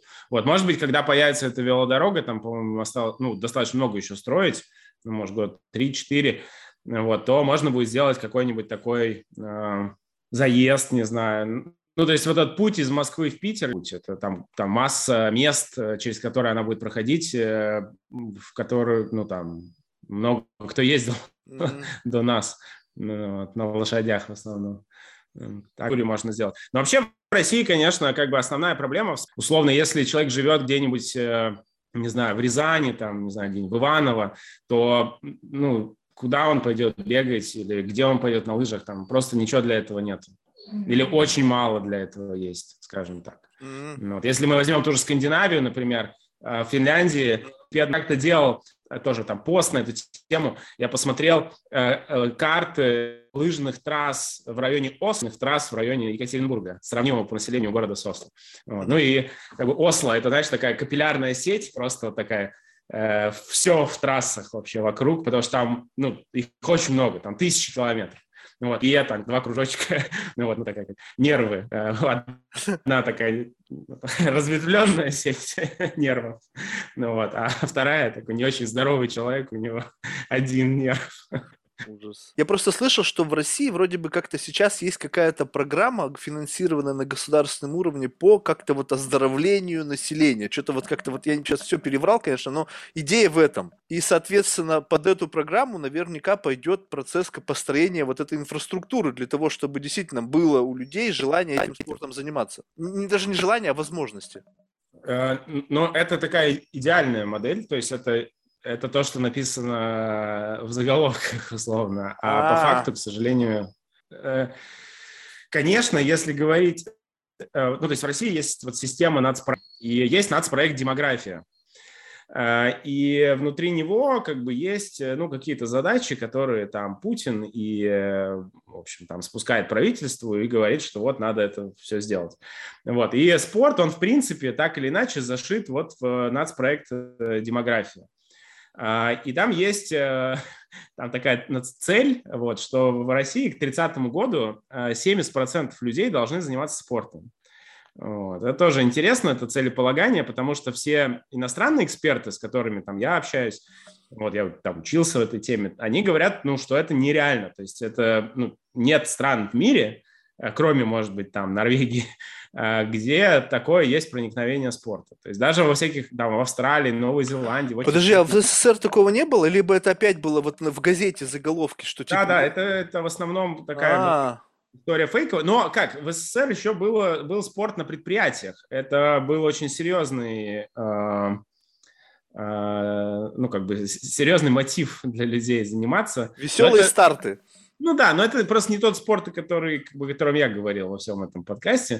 То есть это спорт, который тебя, вот, люди на заводе работают, и это же, ну, как бы индустриальная такая экономика, где э, люди – это просто ресурс, и, соответственно, этот ресурс должен быть более-менее здоров, э, более-менее продуктивен. Соответственно, вот им надо построить там пятиэтажки, в которых этот ресурс будет жить, вот им садики, чтобы ресурс сам себя воспроизводил, и вот им спортивные площадки, э, чтобы их сильно не лечить, а чтобы они чем-то занимались и дальше были. Ну, вот как весь Советский Союз в, в одном абзаце. Ну, работало. Плюс криво-косо, жутко, но работало.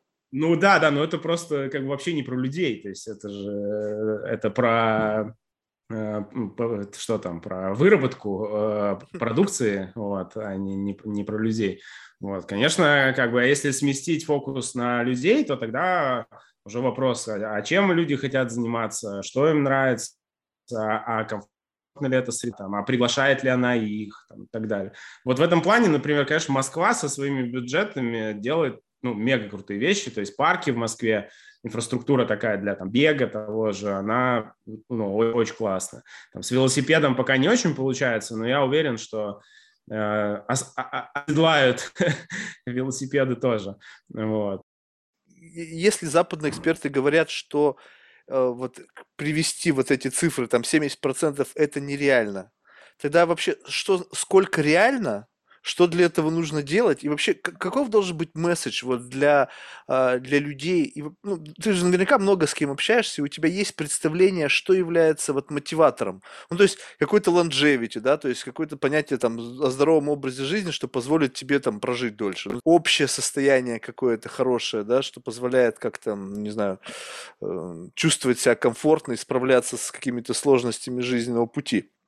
Но вот какие меры должны быть сделаны в масштабе страны, чтобы это стало вот как бы, как, не знаю, как в скандинавских странах, что это как бы вот привычная для меня форма существования, занятия спортом.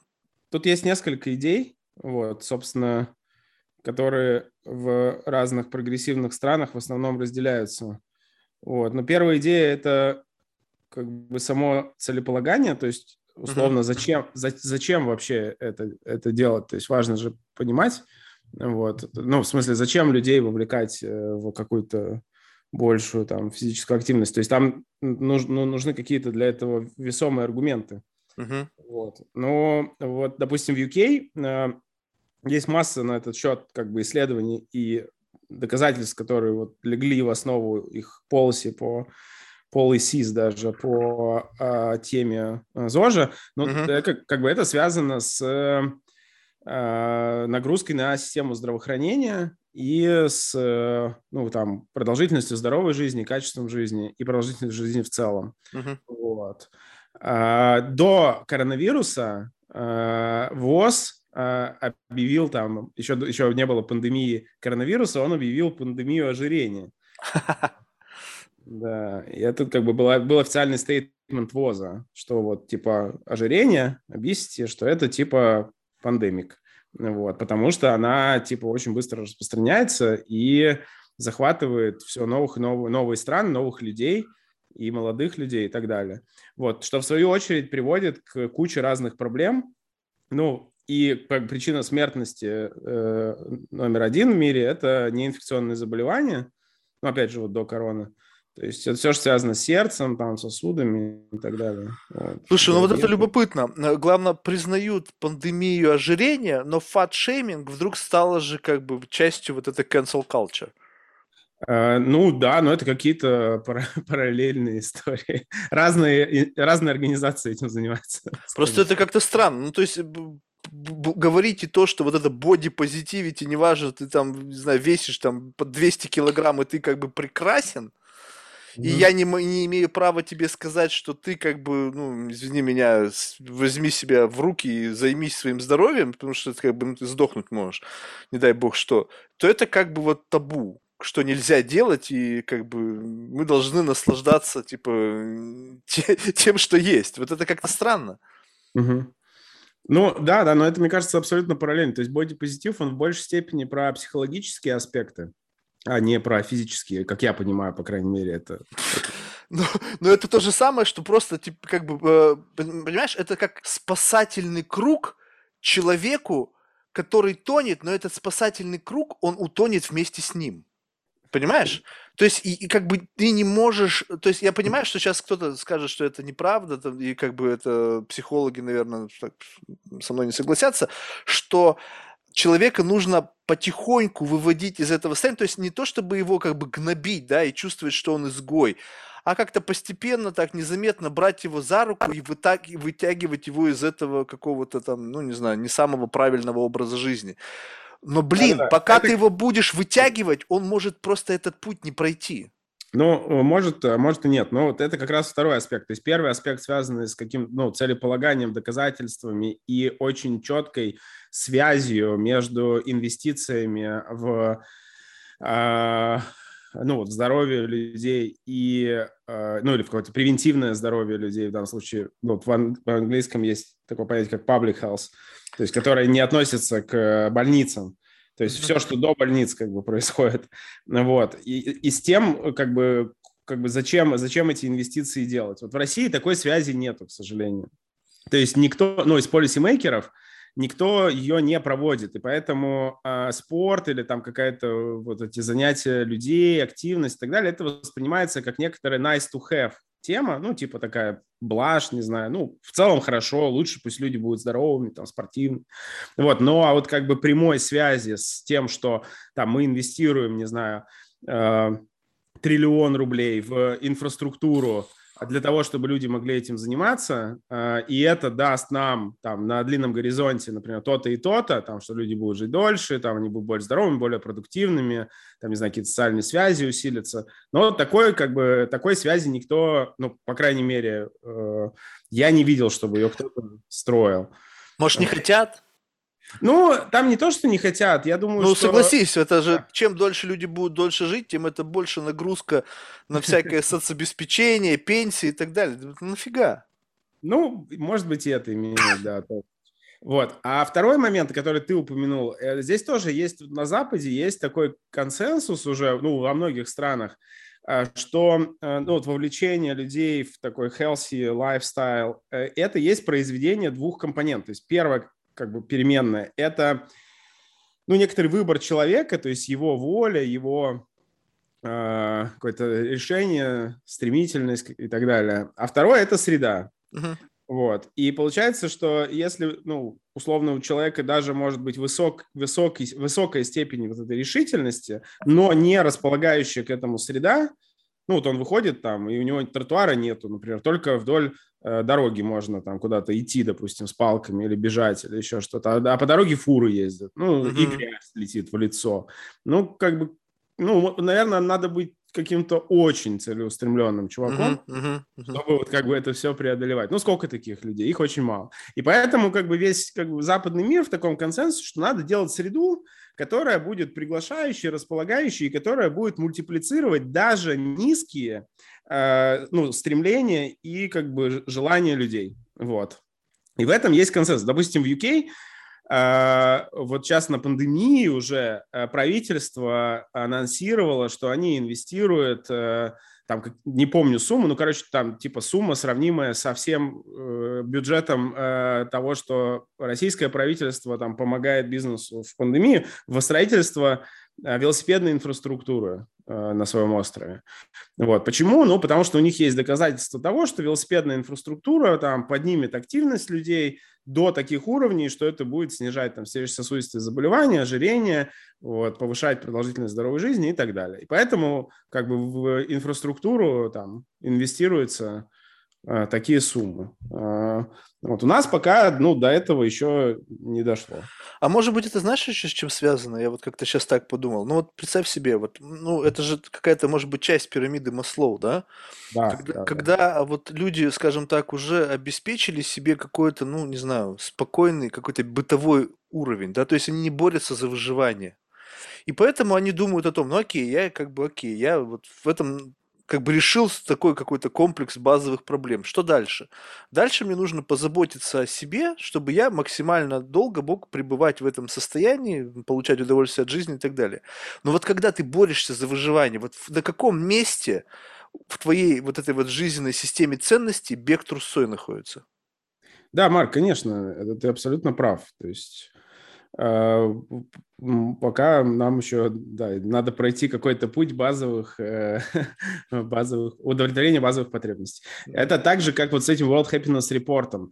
То есть вот этот э, э, график э, э уровня удовлетворенности жизнью людей э, к уровню ВВП на душу населения, как я сказал, он имеет такую затухающую форму, но mm-hmm. на старте как бы он растет э, очень сильно. То есть, условно, каждая тысяча, там, три тысячи долларов э, ВВП э, дает прирост в уровне удовлетворенности очень сильный. Поэтому там тоже есть консенсус, что условно до уровня там 25-30 тысяч долларов в год на душу населения главный драйвер э, повышения удовлетворенности жизнью людей, уровня счастья – это экономический рост.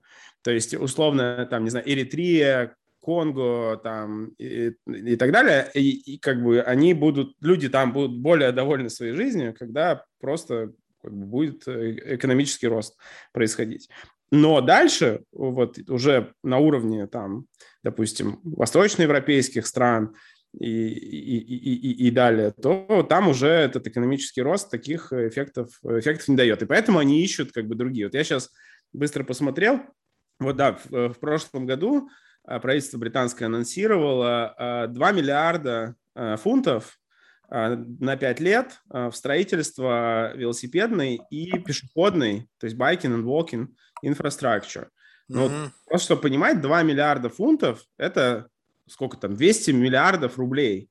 Uh-huh. 200 миллиардов рублей на э, велосипедную инфраструктуру. То есть, конечно, это такой привилегь богатых стран. Uh-huh, uh-huh. Э, то есть в России как бы сложно это представить с там, зарплатами учителей в школах. Там, да, 20... это политический суицид, ты понимаешь, да? Да, что, да. что когда, если бы Путин сейчас объявил, сказать, ребята, давайте, значит, мы 2 миллиарда потратим на велосипедные дорожки, а то, что у нас там преподав... учителя и там пенсионеры загибаются на уровне бедности, это как бы мы отложим, потому что... Вот, кстати, ну вот это любопытно. У меня был беседа, значит, я сейчас не, уже не помню с кем, блин, память плохая. Но, в общем, идея в том, что отчасти э, здесь есть такой некий тоже какой-то консенсус, когда информация доносится разными путями. Одно дело, когда это просто провозгласили как факт, да, вот мы потратили 2 миллиарда там на что-то там, и как бы, ну, извините, как бы то, что мы ваши проблемы не решили. А с другой стороны, когда месседж доносится так, что, ребята, мы понимаем значимость текущих проблем, но если мы это сегодня не сделаем, то завтра у нас ну, будет все еще хуже. То есть, вот, понимаешь, и, и здесь как бы вопрос о том, каковы горизонты вот этого планирования и кто как держится за свои места. То есть, э, вот, ну, как бы, согласись, это, в принципе, жизнеспособная ситуация даже при наличии текущих проблем. То есть, если мы будем фокусироваться только на проблемах текущих и не думать о будущем, то этого будущего может не быть. Ну, или как бы оно такое очень как бы будет ну, хреновенькое. Да. Тут ну, какой-то должен вот конкретно быть смысл. Да, и еще вопрос как бы стейкхолдеров, то есть и, и кто как бы держит этот процесс, то есть кто mm-hmm. э, и э, в России как бы поразительная ситуация. Ну Путин-то спортсмен, спортсмен, он же да, да, да, пор... но, э, да, но Путин как бы у него он все держит, это понятно, но все равно какие-то более э, сфокусированные стейкхолдеры. И у нас э, как бы уникальная ситуация, у нас есть Министерство спорта, вот, которого, кстати, нету ни в одной э, западной стране, то есть это, ну, они отсутствуют просто, потому что э, весь э, спорт – это общественная история, и она не является, э, ну, как бы такой серьезный для э, того, чтобы иметь как бы там министерство, условно, и министра. Ну, вот это может быть агентство какое-то, которое развивает, там, это может быть э, какое-то подразделение. И, что самое главное, у нас есть Министерство здравоохранения, что в названии уже говорит о том, что это как бы больница, это врач, это вот тебе будут ставить капельницу, когда ты будешь умирать, или там ИВЛ надевать. Вопрос возникает, а кто как бы занимается здравоостроением, то есть вот вовлечением? Никто, вот я тебе могу ответить, никто. То есть Минспорт отвечает за олимпи... олимпийцев, там, медали, э, футбол, чемпионаты мира и все остальное, и им вот на этих обычных людей как бы в принципе пофиг. Вот вот. А в Министерстве здравоохранения люди отвечают за больницы, которые mm-hmm. стоят кучу денег, и как бы ими надо заниматься, что-то с ними делать, и закрывать их, там, укрупнять, и, ну и, в общем, там, фельдшерские пункты и так далее. И получается, что, ну, как бы нет на самом деле никакого института, а, который бы, ну, например, там, в, в, в исполнительной власти, который бы отвечал за, там, создание стратегии или за ее реализацию в области вот какой-то ну, превенции вот этого, вот этого всего. И здесь есть как бы вариант, э, я даже в свое время там набирался наглости и предлагал это на встрече с э, министром, с Мурашко, э, переименовать министерство. То есть, как, и как у Хайдегера, язык храм бытия, то есть угу. вот если его переименовать Министерство здоровья, ну, как, ну, может, оно криво звучит, но потом все привыкнут. Ну, как в английском, это Ministry of Health uh-huh. то тогда health – это более э, широкая э, рамка. То есть health – это как бы все, это и психологическое здоровье, это и превенция, это и активность людей и так далее. И тогда уже как бы именно сохранение здоровья, это будет всего лишь одна из частей, а не доминирующая.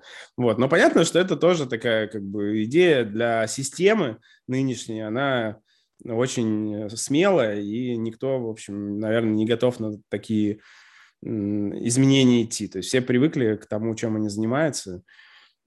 Хотя, ну, и, э, мне кажется, что как только как бы э, вот Мин, Минздрав реально станет Министерством здоровья, и внутри него начнут понимать, что Э, вот эта вся превенция, то есть все, что можно сделать до больницы, это капец как важно, и это более важно, чем даже сами больницы, потому что если мы можем создать такую систему, при которой люди будут минимально попадать в больницы, вот, то это будет э, ну, э, очень большое благо.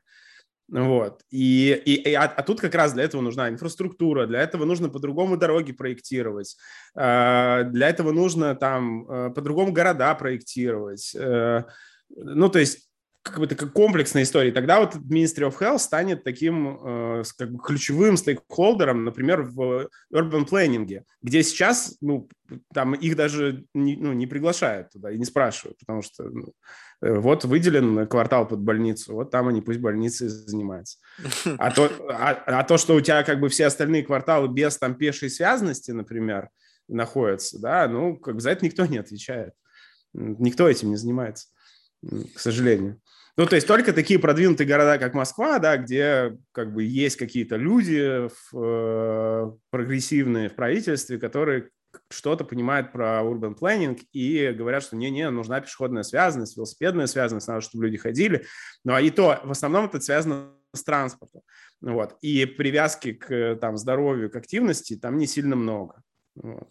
Поэтому, ну, тут как бы большое есть пространство для прогресса. Я, кстати, уверен, что рано или поздно Россия к этому тоже придет. То есть я думаю, что мы увидим как бы и другое название министерства, и другой фокус. Вот. Э, но, наверное, все постепенно. Да, просто, ты, ты знаешь, мне кажется, я не знаю, может быть, это, конечно, будет звучать опять очень э, так, цинично, но э, мне кажется, придет тогда, когда это будут политическими очками. Ну, то есть, понимаешь, как это все происходит? То есть, допустим, я не знаю, правильно ли это или нет, я абсолютно вообще не политолог, но выглядит это так, что такие лозунги начинают появляться тогда, когда появляется электорат. Ну, согласись, электорат э, вот что поддержит? Там, поднятие пенсий. Кто основной электорат? Ну, то есть, понимаешь, да, лозунг, что ты за счет этого лозунга соберешь больше количества голосов. Соответственно, Да-да. лозунги такие. Ну и раз ты такие лозунги говоришь, соответственно, и твоя программа должна каким-то образом ложиться в этот лозунг, чтобы потом на следующих выборах этот электорат не сказал, типа, а какого хрена? Ты нам обещал, ты нам не сделал. А вот этот вот лозунг здоровья, вот представь себе, что сейчас те люди, которые, ну, чисто теоретически могли бы э, что-то изменить, шли бы на э, выборы вот такого масштаба с лозунгом, что давайте построим там велосипедные дорожки, стадионы и так далее. Ну, как такой лей, основной лейтмотив. Не, не, не единственный, а основной. Вот ты думаешь, достаточно сейчас у подобных лозунгов электората? Ну нет, очевидно, что нет. И, э, но на самом деле нигде э, в, в мире нет таких политических сил, которые имеют это основным лозунгом. Но, с другой ну, стороны... 2 миллиарда потратить на велосипедные дорожки – это хорошее должно быть лобби в парламенте. А, ну, несомненно, да, но как бы там, там оно есть, да. Ну, Англии, кстати, э, уже, я помню, лет 10 назад они сделали э, вычет налоговый эм, на велосипед. То есть, если ты хочешь на работу ездить на велосипеде, то на велик и всю экип Э, весь вот. вот. Вот видишь, это какое-то комплексное решение. То есть это тогда, когда сам факт того, что мы создаем инфраструктуру, увязан как-то с экономическими факторами, и, и вот это все единый механизм. То есть об этом нельзя говорить о том, что мы построим беговую дорожку и все. Это какой-то такой сложный, они даже здесь чувствуется, что они как-то это вплетают в экономическую повестку, чтобы это было эффективно. Все верно. Это, это то, что я сказал вначале. То есть это целеполагание и такой evidence-based подход. То есть угу. э, там как бы, да, достаточно много людей работает над тем, чтобы вот эти связи как бы проследить между инвестициями э, денег в такого рода среду вот, или какие-то такие инициативы и как это отразится на там, будущем, будущем страны, вот, в том числе экономическом будущем. То же самое с образованием, например.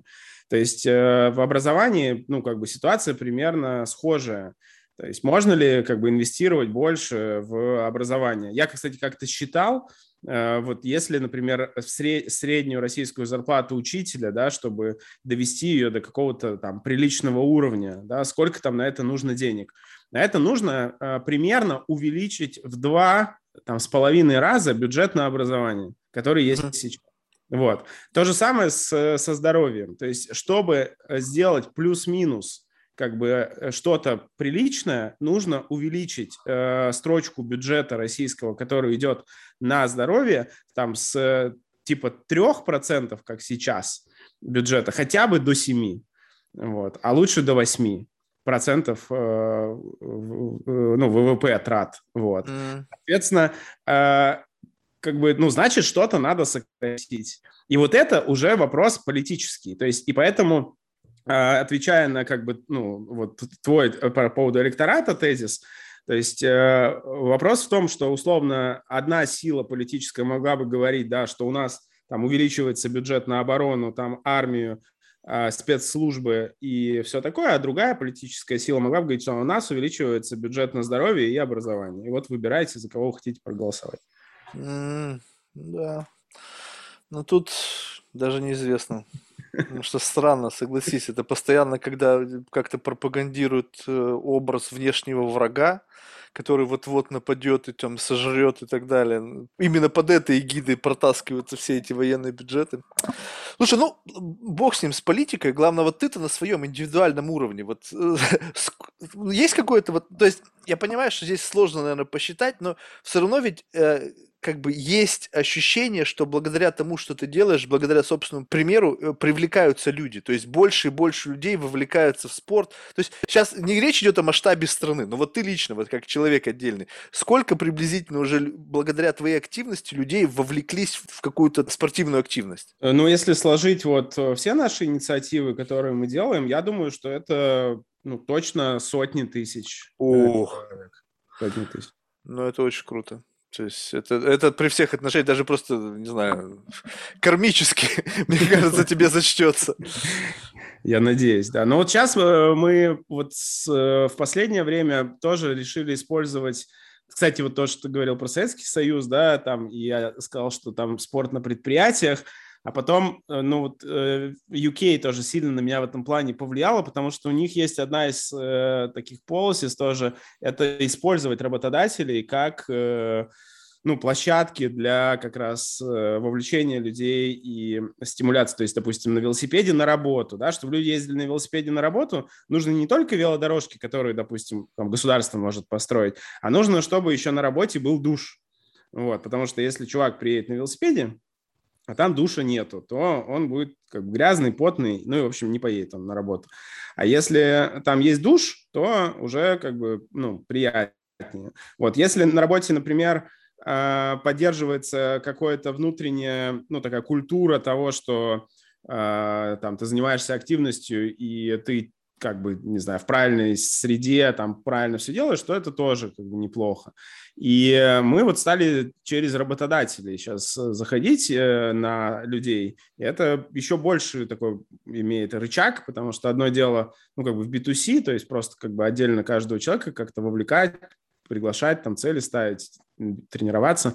А другое дело, когда внутри компании запускаются какие-то ну, такие спортивные ЗОЖ-инициативы, вот. Я прям вижу, как это работает. То есть вот, вот я даже этим больше сейчас как-то вдохновлен и горжусь, что э, люди, которые просто они работали, работали, работали, работали, а тут хоп, у них и в их большой компании, в которой они работали, начала запускаться какая-то такая движуха, связанная с физической энергией. Вот они в нее включились попробовать, им понравилось, и они как бы начинают как бы делать дальше и уже сами что-то продолжать. Вот это прикольно.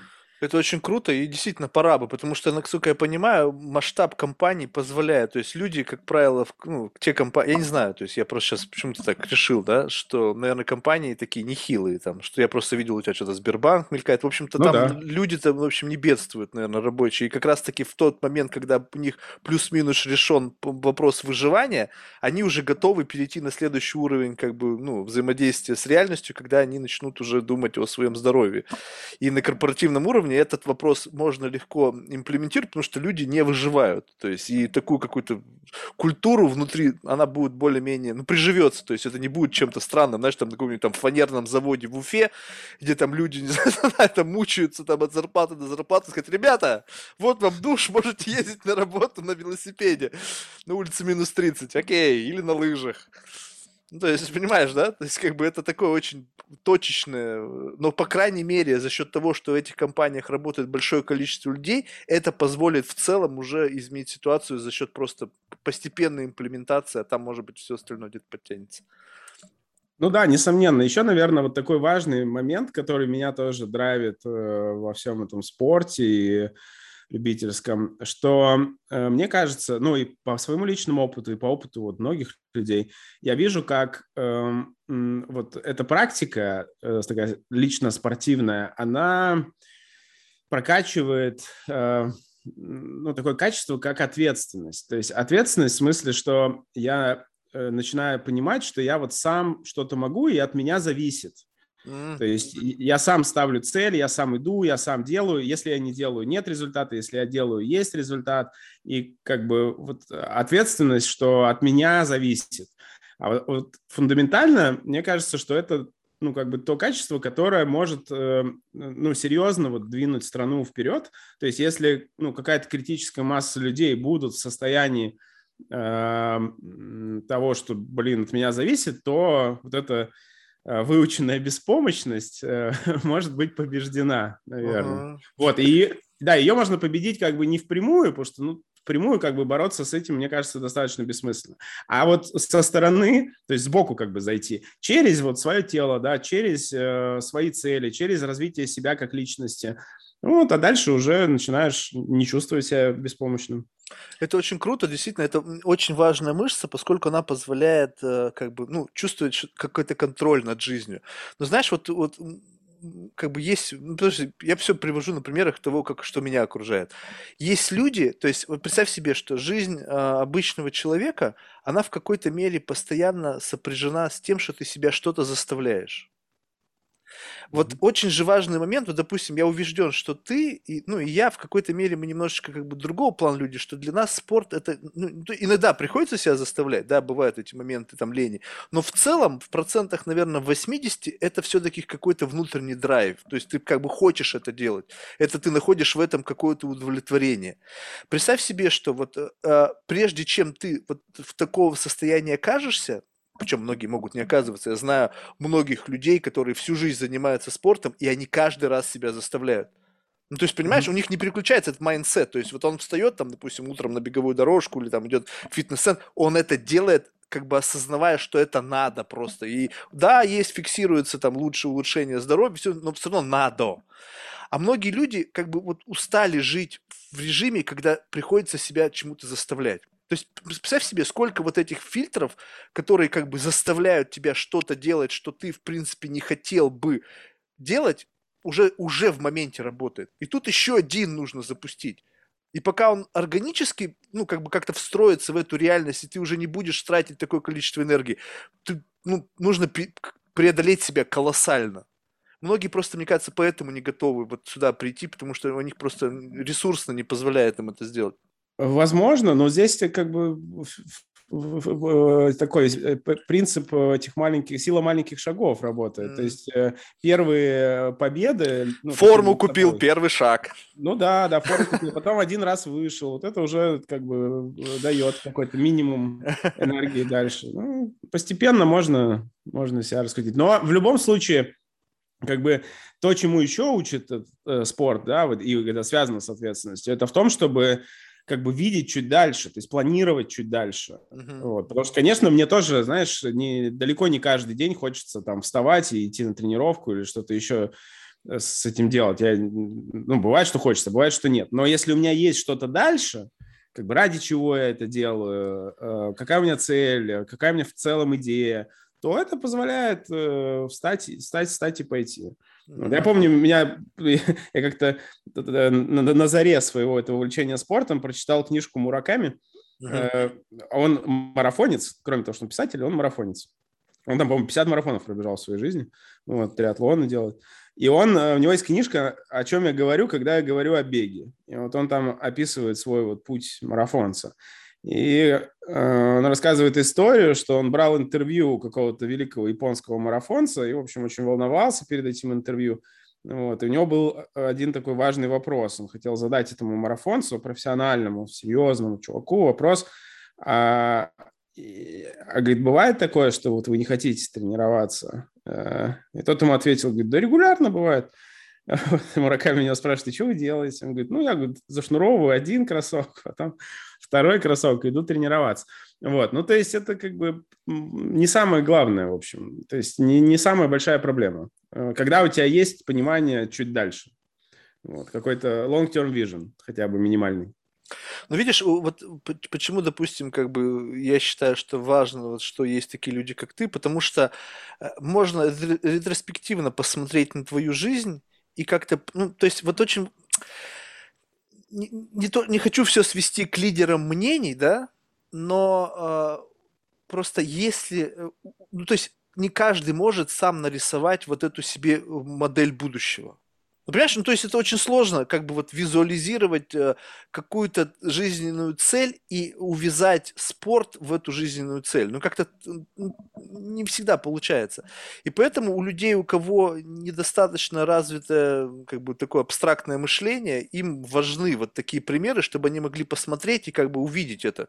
То есть увидеть через призму твоего восприятия жизни, через, даже через твой жизненный experience, как это может быть имплементировано. По крайней мере, вектор.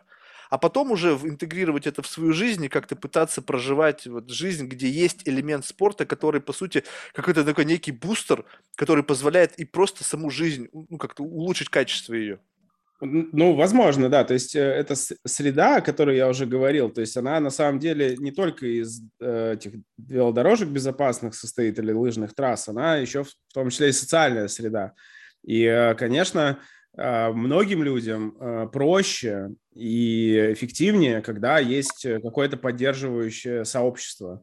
Вот. Поэтому, например, вот в западных странах спорт – это такая очень клубная история. То есть часто эти клубы, они привязаны к населенным пунктам, там, например, к каким-то мини-городам или к районам или еще к чему-то. И э, он, спорт является таким объединяющим, объединяющей активностью для разных людей, живущих там, допустим, в одном, в одном месте. Э, и когда у тебя есть социальная среда, то это очень серьезная поддержка. То есть я, может, сам бы и забил на тренировку, но вот когда есть какая-то небольшая команда, и мы договорились, то да, да, да. не забиваю и, и иду. Вот. Ну и плюс качество общения тоже. То есть когда ты находишься в среде людей, которые ну, достаточно сильны для того, чтобы как-то не просто сидеть на диване, да, а что-то с собой делать, то это общение все-таки приятнее. Слушай, Максим, ну, знаешь, так, в завершении, вот э, ты да. можешь сказать, что вот, ну, скажем так, сейчас пытаюсь сформулировать, что тот факт, что в какой-то момент времени а, ты встал на этот путь, и теперь, грубо говоря, появился какой-то вот ну, тут, тут, э, жизненный сценарий, который дополнен тем, что ты занимаешься спортом, он тебя изменил в лучшую сторону. Ну, то есть вот что, э, если бы ты прожил бы вот э, этот путь без того, что ты в, какой-то момент соприкоснулся с спортом, это стало частью твоей жизни, ты бы был другим человеком. Э, да, несомненно. То есть э, вот это, ну, там, спор, да, какое-то построение себя и физическое, и такое моральное, духовное, это, несомненно, ну, то, что меня сделало таким, какой я сейчас. То есть если бы это не произошло, я бы точно был другим. И вот, ну, чтобы, знаешь, вот просто закольцевать, для многих это по-прежнему важно. Вот уровень благополучия здесь угу. от этого зависит сколько-то или нет? Вот, ну, вот если бы вот этого не было, был бы ты более благополучным, вот в таком, в широком смысле этого слова? Либо плюс-минус ты бы мог бы находиться на том же самом уровне благополучия, даже если бы этого спорта не было в твоей жизни? Ну, сложно сравнить, да, вот в этом же проблема этих social science всех, что ты не можешь провести эксперименты. А если бы в России была демократия, она бы жила лучше? Да хрен его знает. Ну, правда, был бы выше ВВП, неизвестно. Нельзя сделать, не химия, где ты в пробирку добавляешь в одну, одно, другое, другое, и видишь разницу. Вот. И поэтому я не знаю, но э, я очень сильно чувствую, что как бы моя э, ну, активность на физическом уровне и какие-то вот э, практики там на эмоциональном, потому что тот, тот же спорт, связанный с выносливостью, он еще и такую медитативную имеет э, компоненту. То есть, знаешь, там пошел часик побегать, ты час молчишь, как минимум. Вот. У тебя сначала мысли какие-то крутятся, а потом уже, уже и мыслей никаких нет. То есть, в принципе, можно было как бы дома э, на полу медитацию сделать, а можно вот в лесу. И плюс э, единение с природой для меня очень важно. То есть я себя в, в лесу, вот с деревьями, там, с э, там, землей, я себя ощущаю очень соединенным. Смена да. декораций.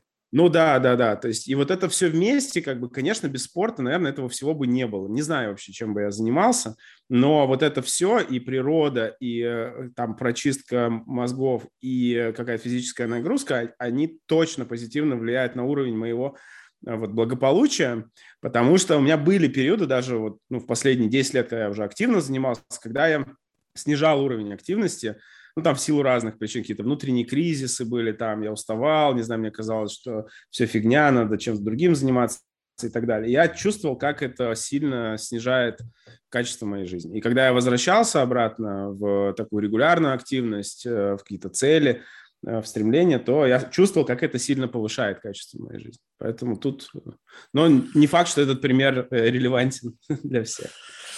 Супер, что ж, Максим, ну, мне кажется, очень классно то, что ты делаешь, и я думаю, что это уже, уже даже в этой точке, когда есть там большое количество привлеченных людей, это уже большое достижение, поэтому ну, просто очень здорово.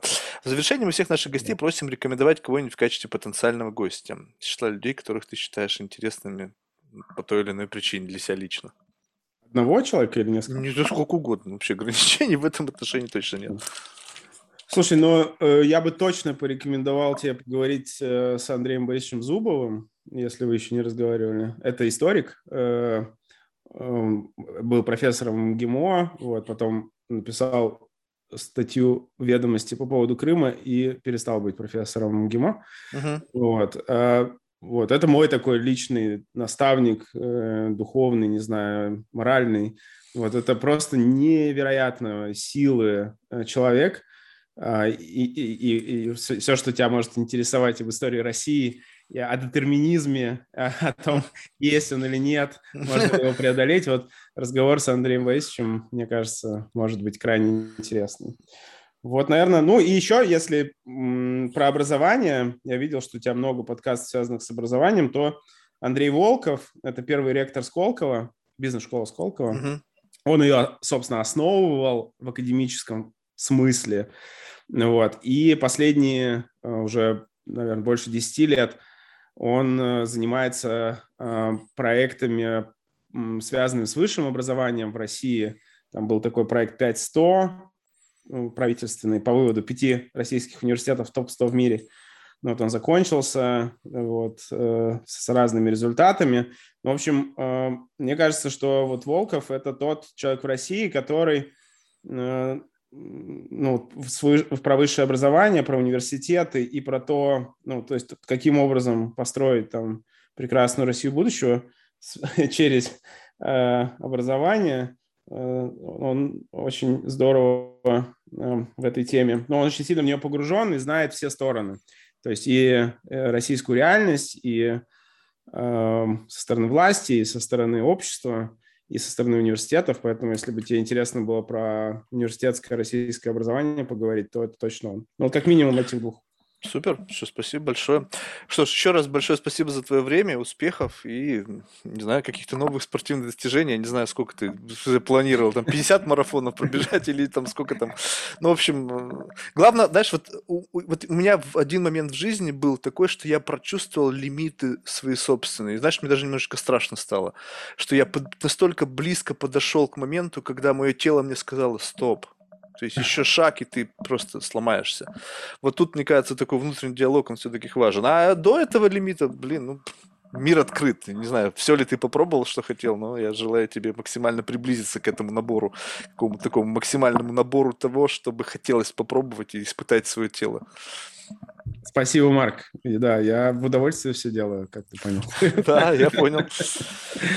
Что ж, пока. Да, спасибо. Спасибо, пока.